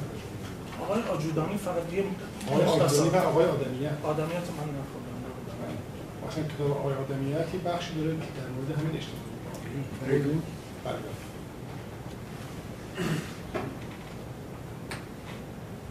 فکر دموکراسی اجتماعی در انقلاب مشروطه که در ارتباط با اجتماعی آمیون سرنوشت اصلا داستان راجع به همین هست. در فکر بله فکر دموکراسی اجتماعی در انقلاب مشروطه. البته اینکه کسروی هیچ اشاره‌ای به سرنوشت اینا نمی‌کنه یا هیچ تا اگر می‌دونم اگر کسی از دوستان قسمتی از سخنرانی سرکار خانم بود که میگم شما اصلا کاتش کردین وقتش دقیقا داشتن در مورد همین قضیه و پاسخگویی هم به سوال من یادم چه تعریفی می‌کردن که در مورد کتاب آجودانی داشتن صحبت می‌کردن که چه اتفاقی برای یه جبهه اجتماعی آمیون افتاد. خب وقتشون تموم شده بود دیگه. زحمت کشیدون من محاکمه می‌کنم. خانم حالا می‌خواید اگر خاطرتون هست پاسخ بدین یا نه؟ من سنا خاطرم نیست، ولی مبحثی در انتهای کتابشونشون دارن که اصلا معتقدن باید به مسئله اجتماعی نامیون پرداخته بشه، چون نقش برداشتی که من داشتم آقای آجودانی معتقد بودن که اجتماعی نامیون نقش برجسته به آوردن توده ها به داخل مبارزه داشتن. چون ما هنوز که هنوزه این بحث گنگ هستش که من فکر میکنم آقای تاریخ مشروطه مهرگان هم به مسئله نقش توده ها میپردازه، چون ما هنوز نپرداختیم به اونجا که این توده ها رو این به هر صورت انقلاب جلو میره و جلو برنده انقلاب توده ها هستن، نه رهبری که تشکل رو به پیش میبره. این توده ها چطوری به میدان میان و در انقلاب مشروطه اجتماعی نامیون نقش برجسته‌ای در این مسئله دارن و در آخر کتابش بررسی میکنه آقای آجودانی این مسئله رو که به هر صورت ارتباطاتی میده بین عمواوغلی و ستارخان و باقرخان و به هر صورت ارتباطاتی که اجتماعیون آمیون با قفقاز داشتن که تاثیرپذیری داشتن اون موقع از انقلاب روسیه اتفاق نیفتاده ولی داره به جلو میره که این اتفاق میخواد بیفته و حتی این اجتماعیون آمیون میگن که ارتباطات درون سازمانی با لنین دارن و از اونجا یک سری تاثیرپذیری میگیرن و به هر صورت تشکل‌های توده‌ای رو به جلو میبرن. و آقای آجودانی تو انتهای کتاب خودش مقداری به مسئله چکار میکنه میپردازه و نه به اون شکلی که شما انتظار داشته باشید بهتون پاسخ نمیده که سرنوشتشون چی شد، چون عملا توضیح میده که این اجتماعی نامیون رو چطوری تشکل پیدا میکنن، از مشهد که شعبه‌اش زده میشه، بعد میاد در تهران شعبه زده میشه و میاد جلو. و وقتی که عمواوغلی اینا دیگه از ایران خارج میشن، خب تشکل کاملا مثل تمام تشکلات سیاسی بعد از انقلاب 57 که وقتی رهبری ها سرکوب شدن، دستگیرشون هم از زندانی شدن، خب از بین رفت. اونجا هم به همین شکل اونجا که من یادم بله وقتی که اونا خارج میشن، گروه هایی که حالا احساس خطر میشه برای رهبری که خارج میشن، خب خود به خود دیگه بدنه که رهبری نداشته باشه متلاشی میشه. و اشاره فرمودید که توده ها هستن که موتور انقلاب و حرکت در میارن، نه رهبرا.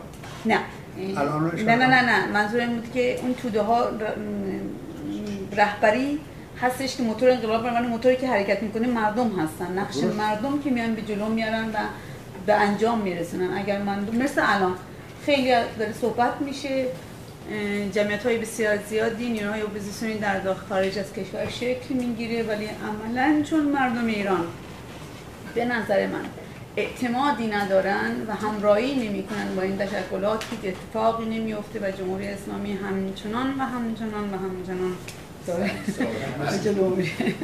بفرمایید شما سوال.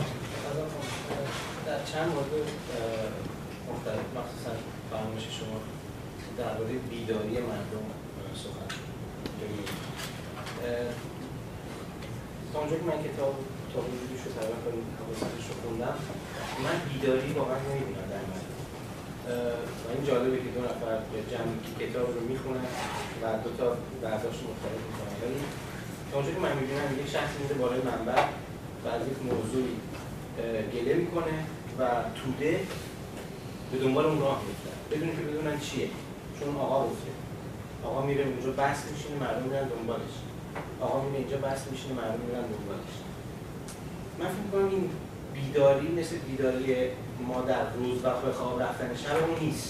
وقتی یه جامعه بیدار میشه حداقل بعد از 50 سال کمتر از یک قرن دوباره به خواب نمیره که همون اتفاقا براش بیفته. من فکر میکنم اتفاقا کسانی که برنامه‌ریز انقلاب 57 بودن این کتاب رو خیلی خیلی خیلی خیلی دقیق خوندن و میدونن که میدونستن که مردم ایران دنبال روی چه فرقه، دنبال روی چه طرز تفکری هست و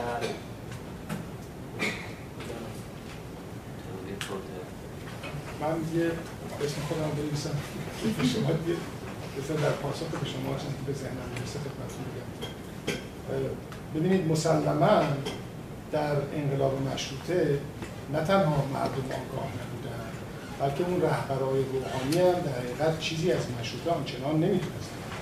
این یک سری تعداد انگشت شماری از روشنفکرای تحصیل کرده در غرب بودن به اضافه یک سری وقایعی که اتفاق افتاده در اون زمان مثل جنگ ایران و روس، شکست روس از ژاپن و غیره که اینا همه دست به دست هم دیگه میده و باعث میشه یک جرقه‌هایی در ایران به وجود بیاد در بین همون به اصطلاح اون طبقه به اصطلاح چی میگن نوبه، اون طبقه روشنفکر نخبه، بله، حالا چه کسانی که در خارج تحصیل کردن اومدن چه شاهزاده‌هایی که مثلا رفتن در جاهای مختلف باز تحصیل کردن اومدن یه همچین حرکتی شروع میشه. بعضا مردم از بی‌عدالتی، مردم بی‌عدالتی رو میفهمن، میدونستن که این عدالت نیست که بخوان مثلا فرض کنید امروز باید مثلا به این تیودار با تمام زندگیشون بدن به اون تیودار، این ظلم رو احساس میکردن، برای حس میکردن یه چیزی نداره. بعدش هم که میدیدن بزرگانشون دارن یه حرفایی میزدن یعنی خیلی هم کورکورانه نبود، چرا تا حدودی بالاخره درک درستی از مشروطه نبود. ولی واقعا اگر با انقلاب 57 شما بفرمایین که چطور شد که اینجوری شد، نظریه‌هایی هست که میگه اصلا روشنفکرای نسل چهارم ما که در حقیقت باعث و بانی همین انقلاب بودن از تاریخ مشروطه و تاریخ معاصر ایران هیچی نمیدونستن، یه گپی اون وسط بود، این گپ باعث شد که دوباره اینجوری بشه. اگر اون روشنفکران تاریخ مشروطه رو میدونستن و تاریخ معاصر باش آشنا بودن، به خوبی آشنا بودن، شاید این اتفاق نمی‌افتاد. بفرمایید.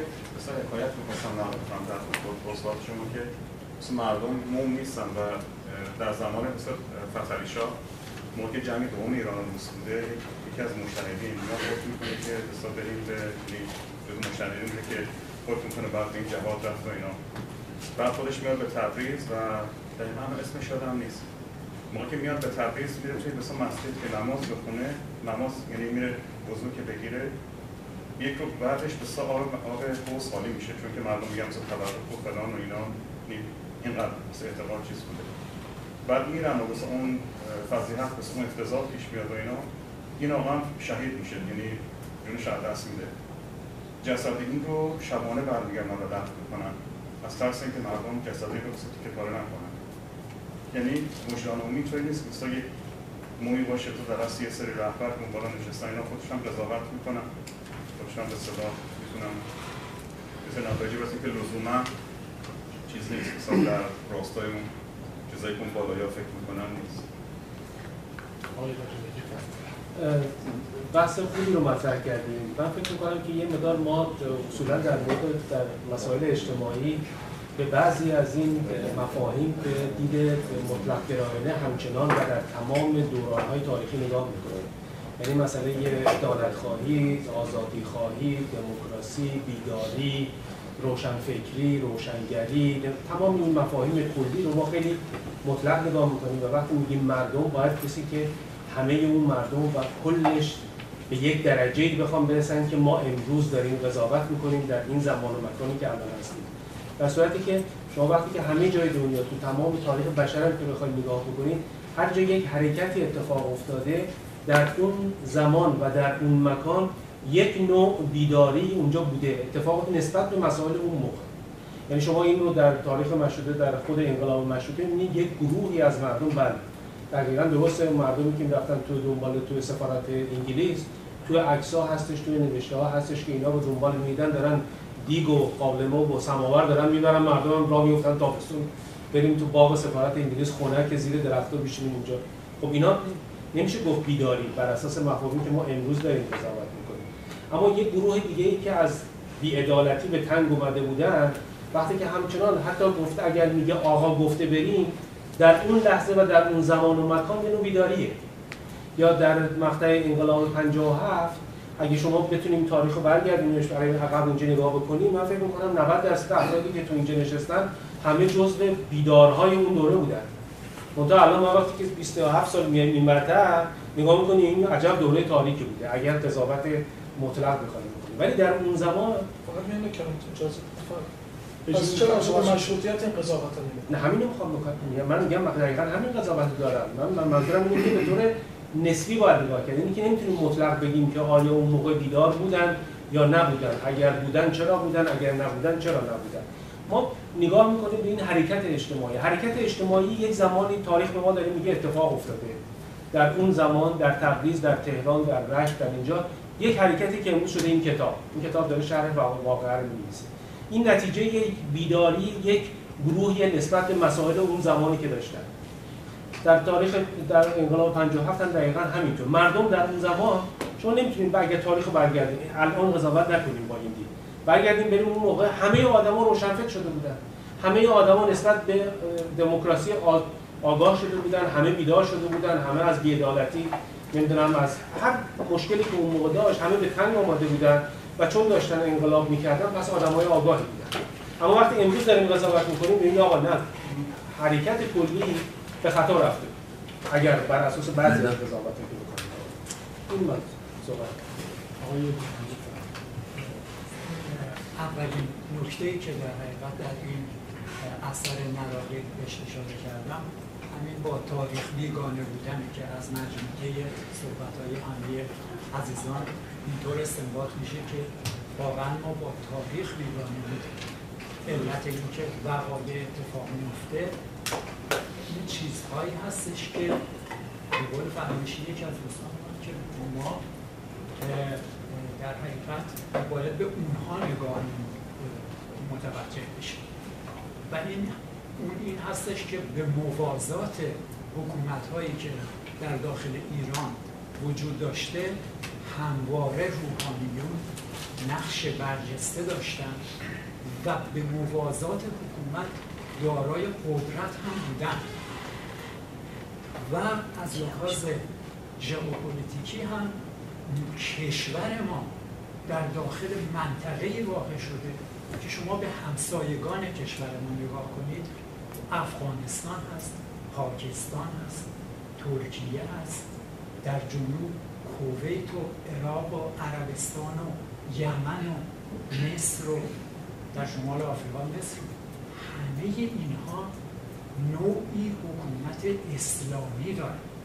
بنابراین ما در یک جایی واقع شدیم، کشور ما در یک مکانی واقع شدیم که از لحاظ سوق و جیشی تمام پیرامونش رو حکومت‌های اسلامی گرفتن و بعد ما انتظار نوعی حکومت دیگر رو اونهایی که در حقیقت تاریخ رو خوب خوندند و اونهایی که مسلط شدن به اون تاریخ همونها حکومت رو به دست گرفتن. شما اگر کتاب بازگشت به خویشتن شریعتی رو مطالعه کنید، ایشون اومده در فرانسه تحصیل کرده و نتیجه گیری کلیش این شده که ما باید رجعت داشته باشیم به اسلام و اون چیزی که اتفاق افتاده چیز غیر قابل در حقیقت پیشبینی از جانب اون کسانی که احاطه بر تاریخ دارن نبوده. یعنی یه چیزی که قابل انتظار بوده در حاشیه اون چیزهایی که در داخل مملکت ما اتفاق می‌افتاده از دور نگاه خارجی‌ها به این شکل هم هست. یعنی نگاه می‌کنن که این کشور در کجا واقع شده، مردمش اساساً دارای چه پایه فکری هستند و مجموعه مردم چه نوع حکومتی اگر براشون آورده بشه مناسب‌تر تشخیص داده میشه.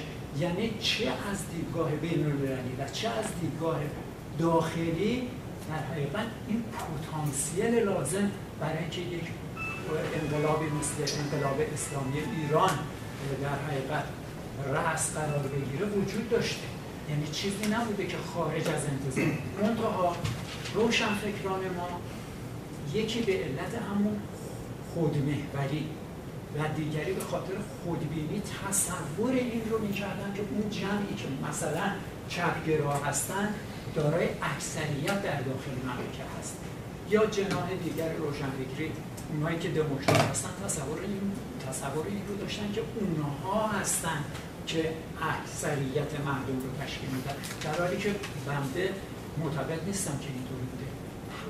مجموعه جامعه ما رو نگاه بکنیم، در حقیقت اکثریتشون همون کسانی هستند که نوع حکومتی که بهش الان دارن به اون اکثریت میچسبه. یعنی چیز غیر منتظری و غیر قابل پیش بینی اتفاق نیفتاد. آقای ما در ارتباط با دو دوره داریم صحبت می‌کنیم، یکی دوره مشروطیت، یکی دوره ۵۷. ما با توجه به تجاربی که امروز داریم، به علمی که امروز داریم، وقتی دوره تاریخی رو بررسی می‌کنیم، می‌خوایم با علمی که امروز داریم و باید هم باشیم قضاوت کنیم که در کدوم دوره اندیشه‌های ملی بوده و مدرنیته و تجددخواه بوده و در کدام دوره رجعت به گذشته بوده و ارتجاعی بوده اون اندیشه‌ها که حاصلش هم اینجا چکار می‌کنیم واسه اثبات اون اندیشه‌ها حاصل اون دوره هم جلو مدن زمان هستش. شما ببینید ما توی یه دوره‌ای که وقتی می‌گفتیم بیداری مثلا انتظار داشتید همه آگاه شده باشن، نه، صحبت از بیداری، صحبت از آگاهی کامل نبود، چون خودش هم یه پروسه تدریجی که احتیاج به زمان داره. تو اون دوره که به تدریج داشتیم آگاه می‌شدیم، نظام مسلط یک نظام دینی بود که ارزش‌های دینی و خرافات تمام تارپود جامعه رو گرفته بود. از تفکراتی که وجود میمد و ارزش‌هایی که تو اون دوره توسط روشنفکران وجود میمد که من اسمشون رو گذاشتم بیداری، اونا ارزش‌هایی بودن که مدرن بودن و تجددخواه. وقتی که ادامه روند تاریخ ایران رو بررسی می‌کنیم، می‌بینیم که تأثیر این ارزش‌ها یک دوره از رشد تو جامعه ایران بود. میرزا ملک‌موعظ میاد یه دفتر تنظیمات درست می‌کنه واسه ناصرالدین شاه، بعد آخوند زاده میاد یک سری نوشته‌های می‌نویسه و یک سری ارزش‌های اشاره می‌کنه مثل برابری زن و مرد، حق رأی زن، عرض کنم به حضورتون برابری ادیان در مقابل قانون، عرض کنم به حضورتون و غیره، کشف حجاب، حتی از نظر پوشش و حجاب اینا جنبه‌های مثلا آخوند زاده بود. میام توی یه دوره دیگه که حالا اینا به وجود اومد و پدران ما کمک کردن اندیشه اینا به وجود اومد. ناگهان یه عده میان میگن باید حجاب دوباره برگرده، مجلس خبرگان به وجود بیاد، برابری ادیان باید از بین بره، نه یه دین برتر از یه دین دیگه است، برابری زن و مرد باید از بین بره، نه یک مرد یک زن. من به این دوره با ارزش‌ها که امروز و نالجی که امروز دارم و تجربه که امروز دارم نمیتونم نامش بگم بیداری و آگاهی، برخلاف اون که آقای تاج دولتی گفتن که ما اون دوره همه فکر می‌کردن بیدارم. بله، اون دوره به خاطر هیجانات و به اصطلاح یک سری مسائل ایدئولوژیکی که در یک دوره اون ما مسلط شد، همه فکر کردیم بیداریم و انقلاب کردیم از جمله خود. اما امروز با ارزش‌هایی که امروز آگاه شدیم، وقتی قضاوت می‌کنیم راجع به دوره مشروطیت، اون یک دوره صحیح و ملی ارزیابیش می‌کنیم، اما دوره ۵۷ یه دوره سیاهی از تاریخ مملکت رو بررسی شد. متشکرم. استاد شما بفرمایید. من می‌خواستم از کنم که در مورد تاریخ رو که نگاه کنیم می‌بینیم که یک علت، یک مشکل اصلی که حرکت‌های شاید روشنگرانه که ایران وجود داشته این بوده که همیشه اون بدنه اصلی که حرکت می‌کرده که در از مردم بودن، اون بدنه فرهنگی جامعه همیشه جدا حرکت می‌کرده از اون گروهی که حالا به عنوان مفتدان یا روشنفکران یا کسایی که حالا به هر حال رهبری اون حرکت روشنگرانه می‌خواستن صورت بدن. همیشه این جدا بود، یعنی اون گروه روشنگر هیچ درک درستی از اون ناخودآگاه جامعه نداشته، یعنی از اون ارزش‌هایی که در جامعه حاکم بوده نداشته و از یک طرف دیگه اینکه حتی اون ارزش‌هایی که خودش بهش باور داشته چون خودش هم جزئی از اون جامعه بوده اون ارزش‌ها در خودش هم نهادینه نشده بوده. یعنی وقتی که در اون شرایط کسایی که می‌آمدن صحبت از فرض کنین آزادی می‌کردن یا حتی مشروطه‌خواهی یا مسائل اینطوری، این ببینیم این در خودش واقعا نهادینه نشده بود، یک سری ارزش‌های رو الگوهایی رو گرفته بود و حالا می‌خواسته این الگوها رو بیاره توی این جامعه پیاده‌اش بکنه، در حالی که عیناً ممکنه اون چیزایی که در یک جامعه دیگه با یک بافت یک فرهنگی که یا به عبارتی ناخودآگاه فرهنگی خاصی هست ممکنه عیناً قابل پیاده شدن در این جامعه نباشه. بنابراین اگر اون درک داشت این شاید اگر این درک متقابل بود این حرکت‌ها خیلی عمیق‌تر انجام می‌شد. یعنی من می‌خوام به تکیه از که ایشون خوندن که بحث فرض کنیم خب یعنی فرض کنیم یک جامعه‌ای که خب یک باورهای مذهبی داره، حالا یه روشنفکر ممکنه اینو قبول داشته باشه ممکنه نداشته باشه اصلا باور داشته باشه این خرافاته، ولی وقتی این در ناخودآگاه قومی جامعه هست شما اگه بخواید حرکت اصلاحی در جامعه انجام بدید باید اینو باور داشته باشید، باید اینو به حساب به رسمیت بشناسید، به احترام بذارید. اگر میخواد فرض کنید شما حرکتی میخوان و این میخواد نمیدونم دعاشو بخونه مراسمشو داشته باشه روزهشو داشته باشه نباید شما که میخواید این حق، یعنی ببینید اگر آزادی در شما نهادینه شده باشه شما این حقو بهش میدین، اون هم یک انسان یک میخواد مراسمشو میخواد اونجوری زندگی کنه میخواد اونجوری فکر کنه بکنه، این حق داره. شما هم اون چیزی که بهش باور دارین ترک می‌کنید در جامعه اگه حرکت جلو رفت. ببینید اینجوری یک حرکت کانزیستنت به وجود میاد در جامعه و جامعه و یک دیالوگ مناسبی بین اون گروه روشنگر و توده مردم به وجود میاد. در حرکت‌های ما متأسفانه همیشه ایگنور می‌شده این توده، این بدنه‌ای که می‌خواسته در میگم مثلا یه ماشین میمونه با یه راننده، این ماشین میخواد حرکت کنه، حالا راننده ممکنه بهترین درایور باشه ولی وقتی این ماشین نمیتونه فرض کنه از سرعت بیشتر بره خب اینو بخواد گاز بده چیز بده بعد ماشین اصلا میپاشه. این علت این بودی که به جایی که ما یک حرکت کانسیستنت داشته باشیم ما حرکت مقطعی داشتیم، یه پیکایی داشتیم و بعد خاموش شده و خود روشنفکرای ما بیشتر از توده مردم به عنوان ابزار استفاده کردن تا اینکه باور داشته باشن به اینا، بیشتر به عنوان و همین اون یک مقطعی اونا ابزار استفاده کردن خب خود کارشون راه افتاده.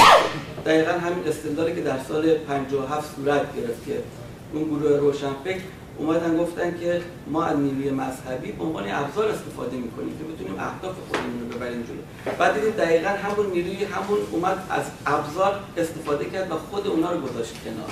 خیلی متشکرم. آقای جهانگیر این خیلی خوبه که دوستان اینجا نظرهای مختلفی رو ابراز میکنن، معالاً انسان به یک جنبندی میرسه. من برداشت خودم میگم ممکنه مورد قبول قرار نگیره. اینجا اشاره شد، آقا اشاره فرمودن که مردم ظلم احساس میکردن، جامعه آماده بود. من اینطور نیست، من اینطور نیم. چین همین اواخر زنا پیش قدم میشدن پاشون رو تو کفش چوبی میذارن کورس میذارن ما میگه پای من کوچیک‌تره.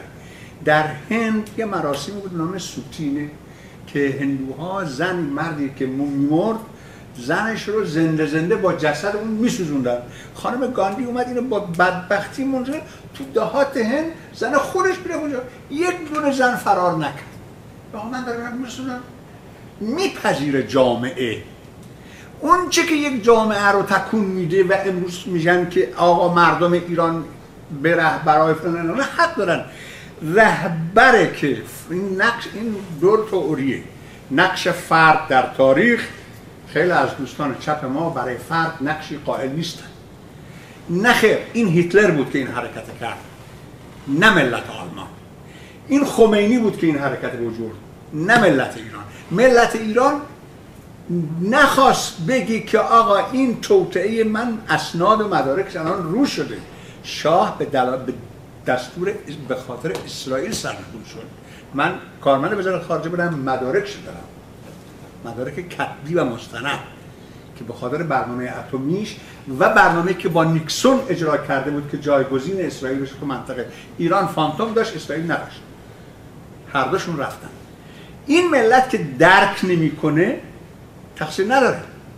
اون رهبرانی که میان رو موج سوار میشن و فریب میدن، اونا خیانت کارن. نقش فرد در تاریخ یکی از مهمترین نقش‌هایی است که بعضیا قبولش ندارن. امروز هم اگر یک نفر ناسیونالیست درستکار بلند شه، اولش ممکنه باورش نکنن، بعد باورش میکنن و تحول چنان سریع صورت میگیره که اصلا این نظام که الان 15 میلیون بسیجی مسلح تو خیابونا داره، والله مثل یک برج پوشالی فرو میریزه، چنانچه نظام‌های دیگه هم ریختن. نقش فرد و همش تقصیر احزاب ماست، رهبرای ماست، اما مصدقش دیگه تا تمام این چند همش هیچ کدومشون به دموکراسی اعتقاد نداشتن. چپ میاد میگه که من میخوام، نمیدونم، آزادی میخوام، شاه بره، خودش که سوار میشه همه رو میزنه. آخوند همینطور. من خانمم گفت میخوام ازت جدا بشم، گفتم برو به سلامت. آقا پدرش در بیاریم، مرشه نده، بچهش ازش بگیر، نمیخواد با من زندگی کنم، زوره. پسر من، دوتا پسران مهندسن، یکشون دکترا در مهندسی کامپیوتر داره، یک فوق لیسانس از واترلو از مک مستر کوچیکه که این همان پاش زحمت کشیدن و من نمیخوام برم دانشگاه. زور، ما میخوایم همه کارمون زوره. تحمیل میکنی، من میخوام بچه‌م دکتر بشه. آقا بچه‌ت نمیخواد دکتر بشه، اصلا دوست نداره دکتر بشه، تو میخوای پوز بچه‌ت بزنی. من میخوام بچه‌م دکتر بشه، برام میگم اونجا من بچه‌م دکتر. قلدری در نهاد ماست، دروغ در نهاد ماست، هم نگفتم. تمام اون رسیل سر خودمونه. تا زمانی که یک بازنگری در خودمون نکنیم، هیچ کدوم از مسائل ما حل نمیشه. متشکرم. آقا بفرمایید. نه ما تا ما یه رو دیگه فرصت داریم، چون تا میمونم من یه مقدار تمرکزم به هم خورد و سر صحبت اسنادشون انشاءالله بعد 30 سال به هر حال یه چیز کنن، خیلی خوبه برای دنیا، به خصوص ایرانی‌ها. با صحبتایی که دوستمون از اون کتاب نقل کردن، خیلی کوتاه به نظر من اکثر اون صفات به درستی ما اکثر ایرانی‌ها داریم، همش میشه از یک عقب افتادگی و عدم فردانیت در واقع تو خود این مسئله موجود و انسان غربی بر اساس فردانیتش، بر اساس دید خودش، بر دیدگاهی داره از جمله هر چیزی به خودش مربوطه. این که من چی هستم ربطی نمیبینه، حسادت هم نمیبره، چشم همچشمی هم نمیکنه، خیلی مسائل براش حل. اکثر اون مسائل که ما ایران دوچارش هستیم در واقع تو همون ظرف غیر فردانیت ما، عقب افتادگی ما، ضد مدرنیست ما قابل تحلیل. یک مطلبی که فرمودن با تاریخ بیگانه هست، با تاریخ من اگر به این معنا باشه که ما با تاریخ ایران بیگانه هستیم، به این معنا که نخوندیم، اطلاع پیدا نکردیم، خیلی معصومانه، من قبول ندارم. اگر به این معناست که ما بیگانه بودیم حداقل، حالا میخوایم نباشیم، با ملت، با تاریخ گذشتم، با افتخاراتمون، با ضعفامون نخواستیم، اون چیزی که خوندیم دوست داشتیم، اون چیزی که میل داریم ازش نگذشتیم، من این رو اون اصل قضیه میدونم. این بیگانگی رو ما داریم. رهبران سازمان ها از هر دست، مگه اینا کتاب کسروی نخونده بودن؟ مگه ممکنه چنین چیزی؟ بسیاری تاریخ ها و از تاریخ کشورهای پروفسورهای روس، پتروشفسکی، کتاب به این زخمی خوندم در مورد ایران خوندم که تو تاریخ ایران چپ راست همین چه، ولی ما بیگانه بودیم. به این معنا من موافق نیستم که ما نخوندیم و یا مثلا قفلت کردیم یا جرم داشته یا میزدن اخرها وقتی گول رو اصله میشد خریدی و پیدا کرد و بانک زد کتاب آقا خمینی رو میشد پیدا کرد. نخواستیم ما اونجوری که دوست داشتیم خواستیم چیز. یک موردی دوست گرامی اشاره کردن در مورد اینکه ما نگاهمون به اعتقادات افراد در واقع گاهن جوری هستش که ضد آزادی. اگر در چارچوب مسائل شخصی ما بخوایم دخالت داشته باشیم و محدودیت ایجاد کنیم، من کاملا با ایشون موافقم که چنین چیزی درست نیست اگر بوده باشه.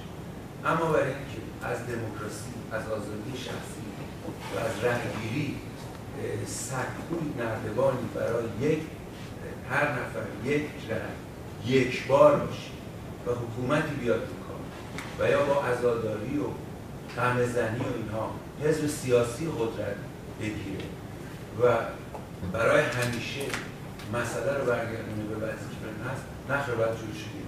این سرمشق ما کشورهای پیشرفته غربی است. در دولتی مثل آلمان که دموکراسی لیبرال و سوسیالیستی هم، یعنی سوسیال دموکراسی می‌تردید با جابجایی برقرار هست، موانعی هست برای جلوگیری از چنین مسائل. ارتش ترکیه جلوی حزب اسلامی رو که در انتخابات به قدرت رسید با همون رأی مردم گرفت، مانع اون شد، پارلمان اروپا هم تایید پارلمان اروپا. در نتیجه چیزی در جامعه ترکیه عوض نمیشه. بله؟ چیزی در جامعه ترکیه عوض نمیشه. ما بحثمون الان این که در جامعه ترکیه میخوایم چیزی عوض کنیم نیست. نگاه کنید به حق دفاع دموکراسی از خود. نکته بحثی. دموکراسی حق داره از خودش دفاع کنه.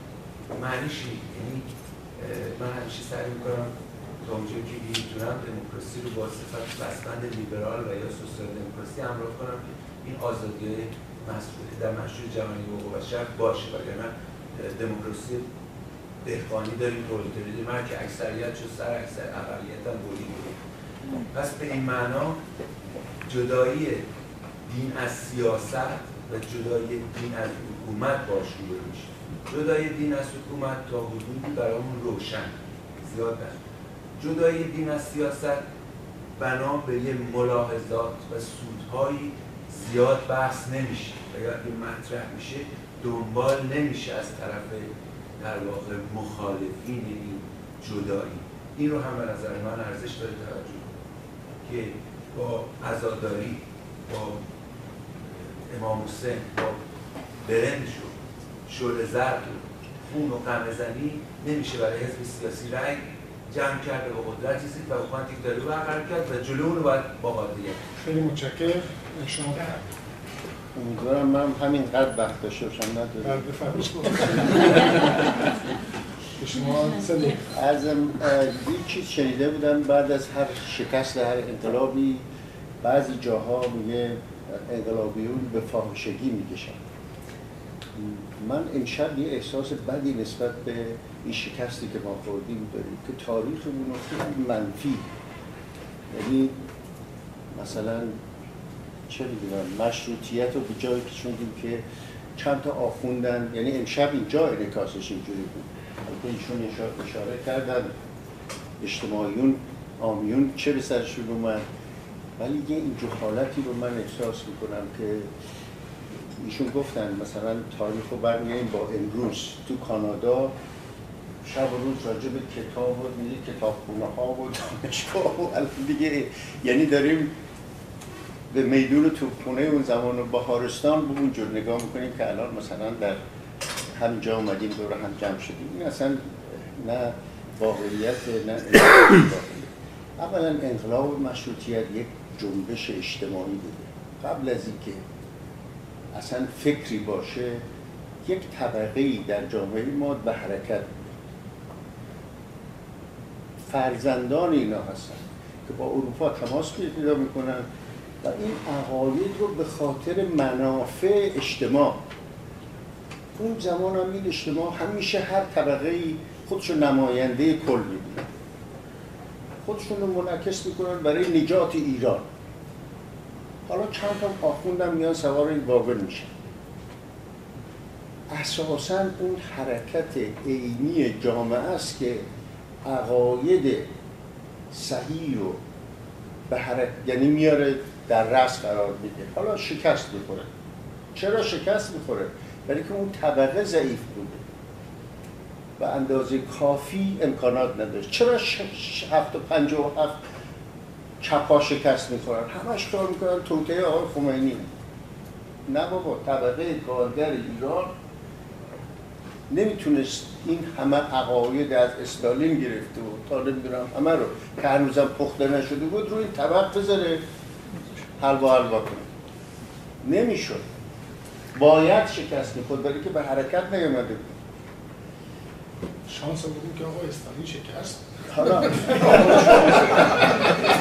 بعدم نکته‌ای که می‌خواستم بگم این که تمام این دیکتاتورهایی که اشاره کردن از هیتلر و اینا به جایی نرسیدن، اصلا دنیا رو به اینجا کشوندن که ببینیم که خیلی وضع بده، چه از دیکتاتوری محمد گرفته تا مسیح، همه اینا به اینجا رسوندن که الان می‌بینیم. برای خودشون موفق بودن، خودشون موفق بودن. ولی یه جمله حالا اجازه بدید من تمام کنم برای که این سنم خیلی بالا رفته، فراموش می‌کنم. شما بالاتر شدن. نکته دوم این که آگاهی یک مسئله که از حس شروع میشه. همونطور که شما اشاره کردی، اساساً مقاومت. مثلا مقاومت. بابا پسرشو میزنه. آگاهی بین نداره که مقاومت میکنه. این یه حسیه. اکثر عقاید اجتماعی که به آگاهی تبدیل میشه اولش از احساساته. ببین یه آگوست ببلی آلمانی هست میگه سوسیالیسم کار دله، نه کار آگاهی. راست میگه. علتش اینه که شما وقتی تو کارخونه کار میکنی یواش یواش میبینی چجوری، کتاب هم نخوندی، نه کتاب مارکس رو خوندی، نه چیزی، اتحادیه کارگری میری عضو میشی، مقاومت میکنی وقتی میبینی پولتو میارن پایین. از اینجا آگاهی شروع میشه. نمیشه اون کسایی که فقط اینو بگی. دکتر کشاورز، من اینجا ایشونو تر دکتر کشاورز عضو حزب توده، عضو کمیته مرکزی حزب توده، وزیر دوره قوام، ایشون میگفت من وقتی به کمیته مرکزی انتخاب کردن در تهران اصلا هیچ کتاب چیزی نخونده بودم. گفتم آخه چطور شد شما رو انتخاب کردن؟ آخه من تو جنوب تهران اینا میرفتم به این بچه‌های فقیر چیز میکردم، کمک میکردم. دکتر پزشک اطفال بوده. بعد میگه که این آقای اسکندری فکر کرده بود من باید قاطعاً سوسیالیست باشم که این کارا رو میکنم، برای که به مردم خدمت میکردم. منو انتخاب کردن به عضو کمیته مرکزی. بعدها این سوسیال یعنی کتاب خوند، آگاهی پیدا کرد. ولی خودش میگفت ولی واقعا من تمایل به طبقه کارگر و این آدم ها داشتم. بعد اکثر آدم ها از یک عضو ساده جامعه یه آگاهی داره، ولی کسایی هم هستن مثل هیتلر میدونه کجا رو داره، شطور رو کجا میخوام. صحیح؟ یعنی اون چی که لازم هست، یه دفعه راجب اینجا من بودم صحبت کرد، وجود سیویل سوسایتی است. یعنی باید سازمان ها در سطوح مختلف و اشکال مثل کانادا داریم، از خانه و مدرسه داریم، سازمان ارتش هست، سازمان فرهنگی هست، همه اینا باید به وجود بیاد که در سطوح مختلف در ظرفهای مختلف آگاهی به انسان ها بده و نمیشه تمام جامعه رو کار مارس کرد. خیلی متشکرم. ببخشید من یه جمله بگم فقط. دو نفر دیگه موندن که صحبت. یه جمله. اشاره فرمودید که مشروطیت توده آمادگی نداشت نداشت. من منکر نقش مسائل اجتماعی در مشروطیت نیستم. یه برداشت دیگه دارم. ریشه قیام ملت ایران برای مشروطیت حس ناسیونالیستی در عکس‌العمل در برابر شکست‌ها در برابر بیگانگان بود. اگر فتحعلی شاه اون روسیه رمزنه کرده بود، تا سالهای سال نسلانه هست حکومت میکرد. مسائل اجتماعی تو نبود. من این نکته به نظرم رسیده که سعی میکنم با توجه به وقت سریع بگم در رابطه با صحبتی که مادریتور کرد که یکی از دلایلی که انقلاب 57 اینجوری شد این بود که روشنفکرهای ما واقعا تسلطی نداشتن روی تاریخ. من با چند دلیل میتونم بگم که این حرف کاملا درسته.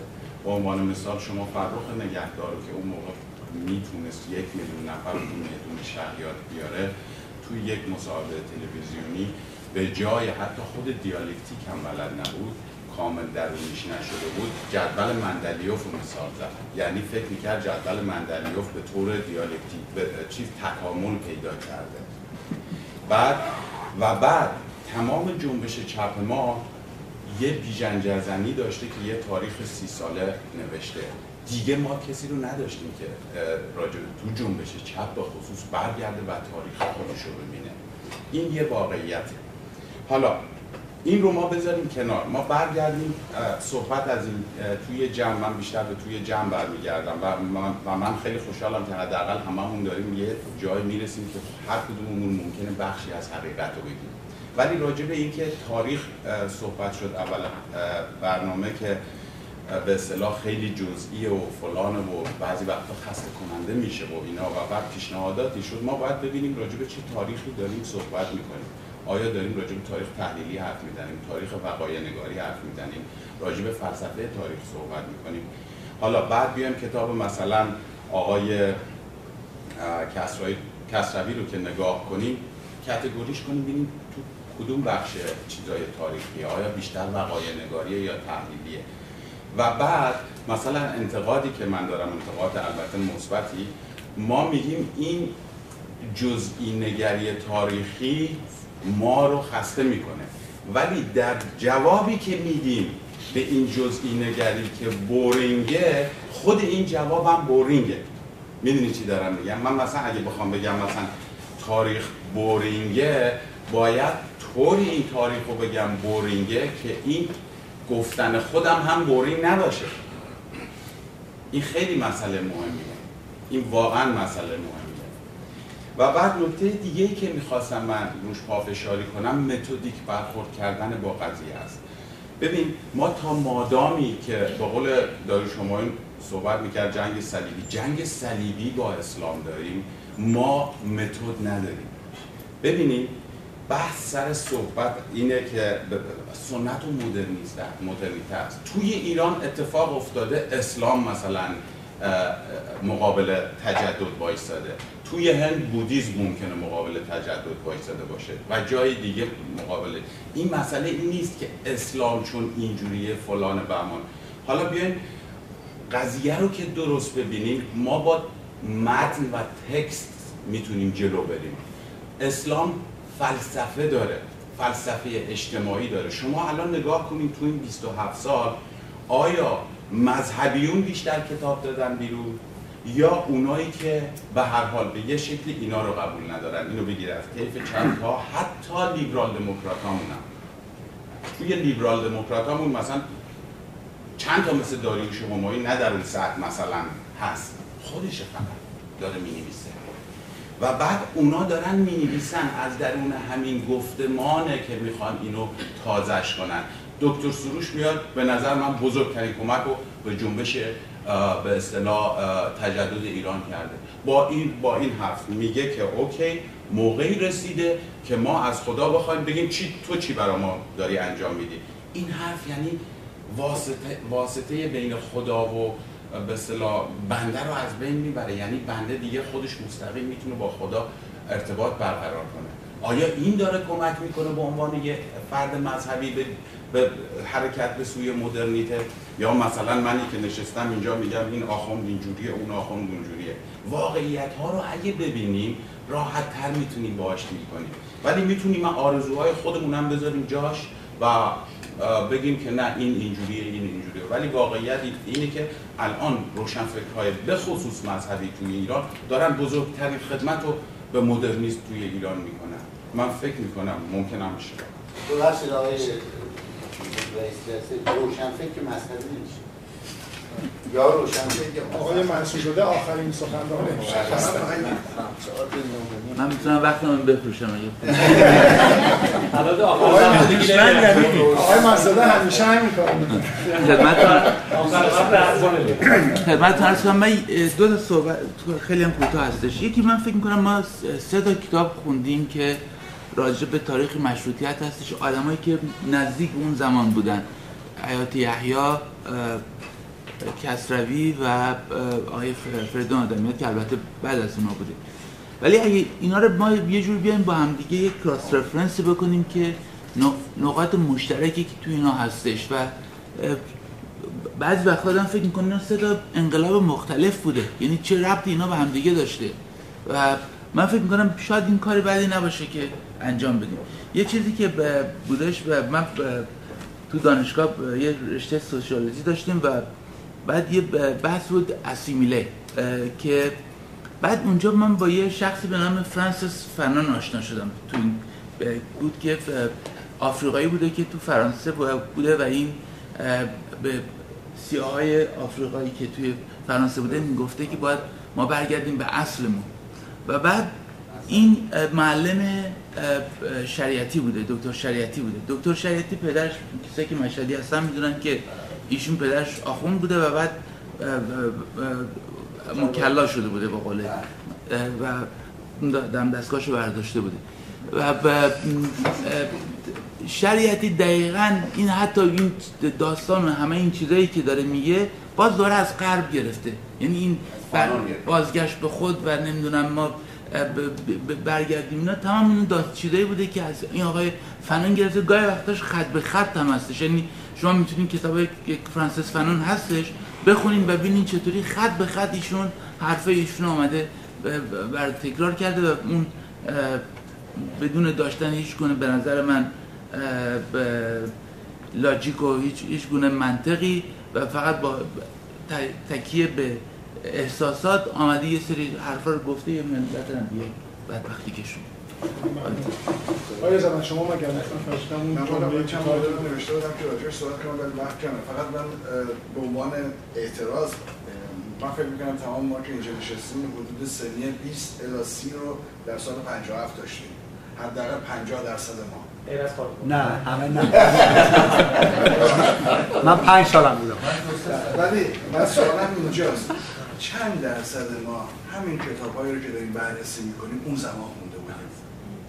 حتی روشنفکران ما اون زمان فریدون آدمیات رو مطمئناً 50% کتابش نخونده بودن. من خریده بودم ولی فرصت حتی من هنوزم کتاب‌های آدمیت رو در کتابخونه‌ام اینجا دارم که سال 57 خریدم. ولی ای کاش قبل از 57 خریدم. ولی روشنفکران دینی مفاتیح الجنان رو خونده. دوستان خیلی خیلی متشکرم. من خواهش می‌کنم اگر از دوستان کسی مایل برای جلسه بعد این کتاب آدمیت، کتاب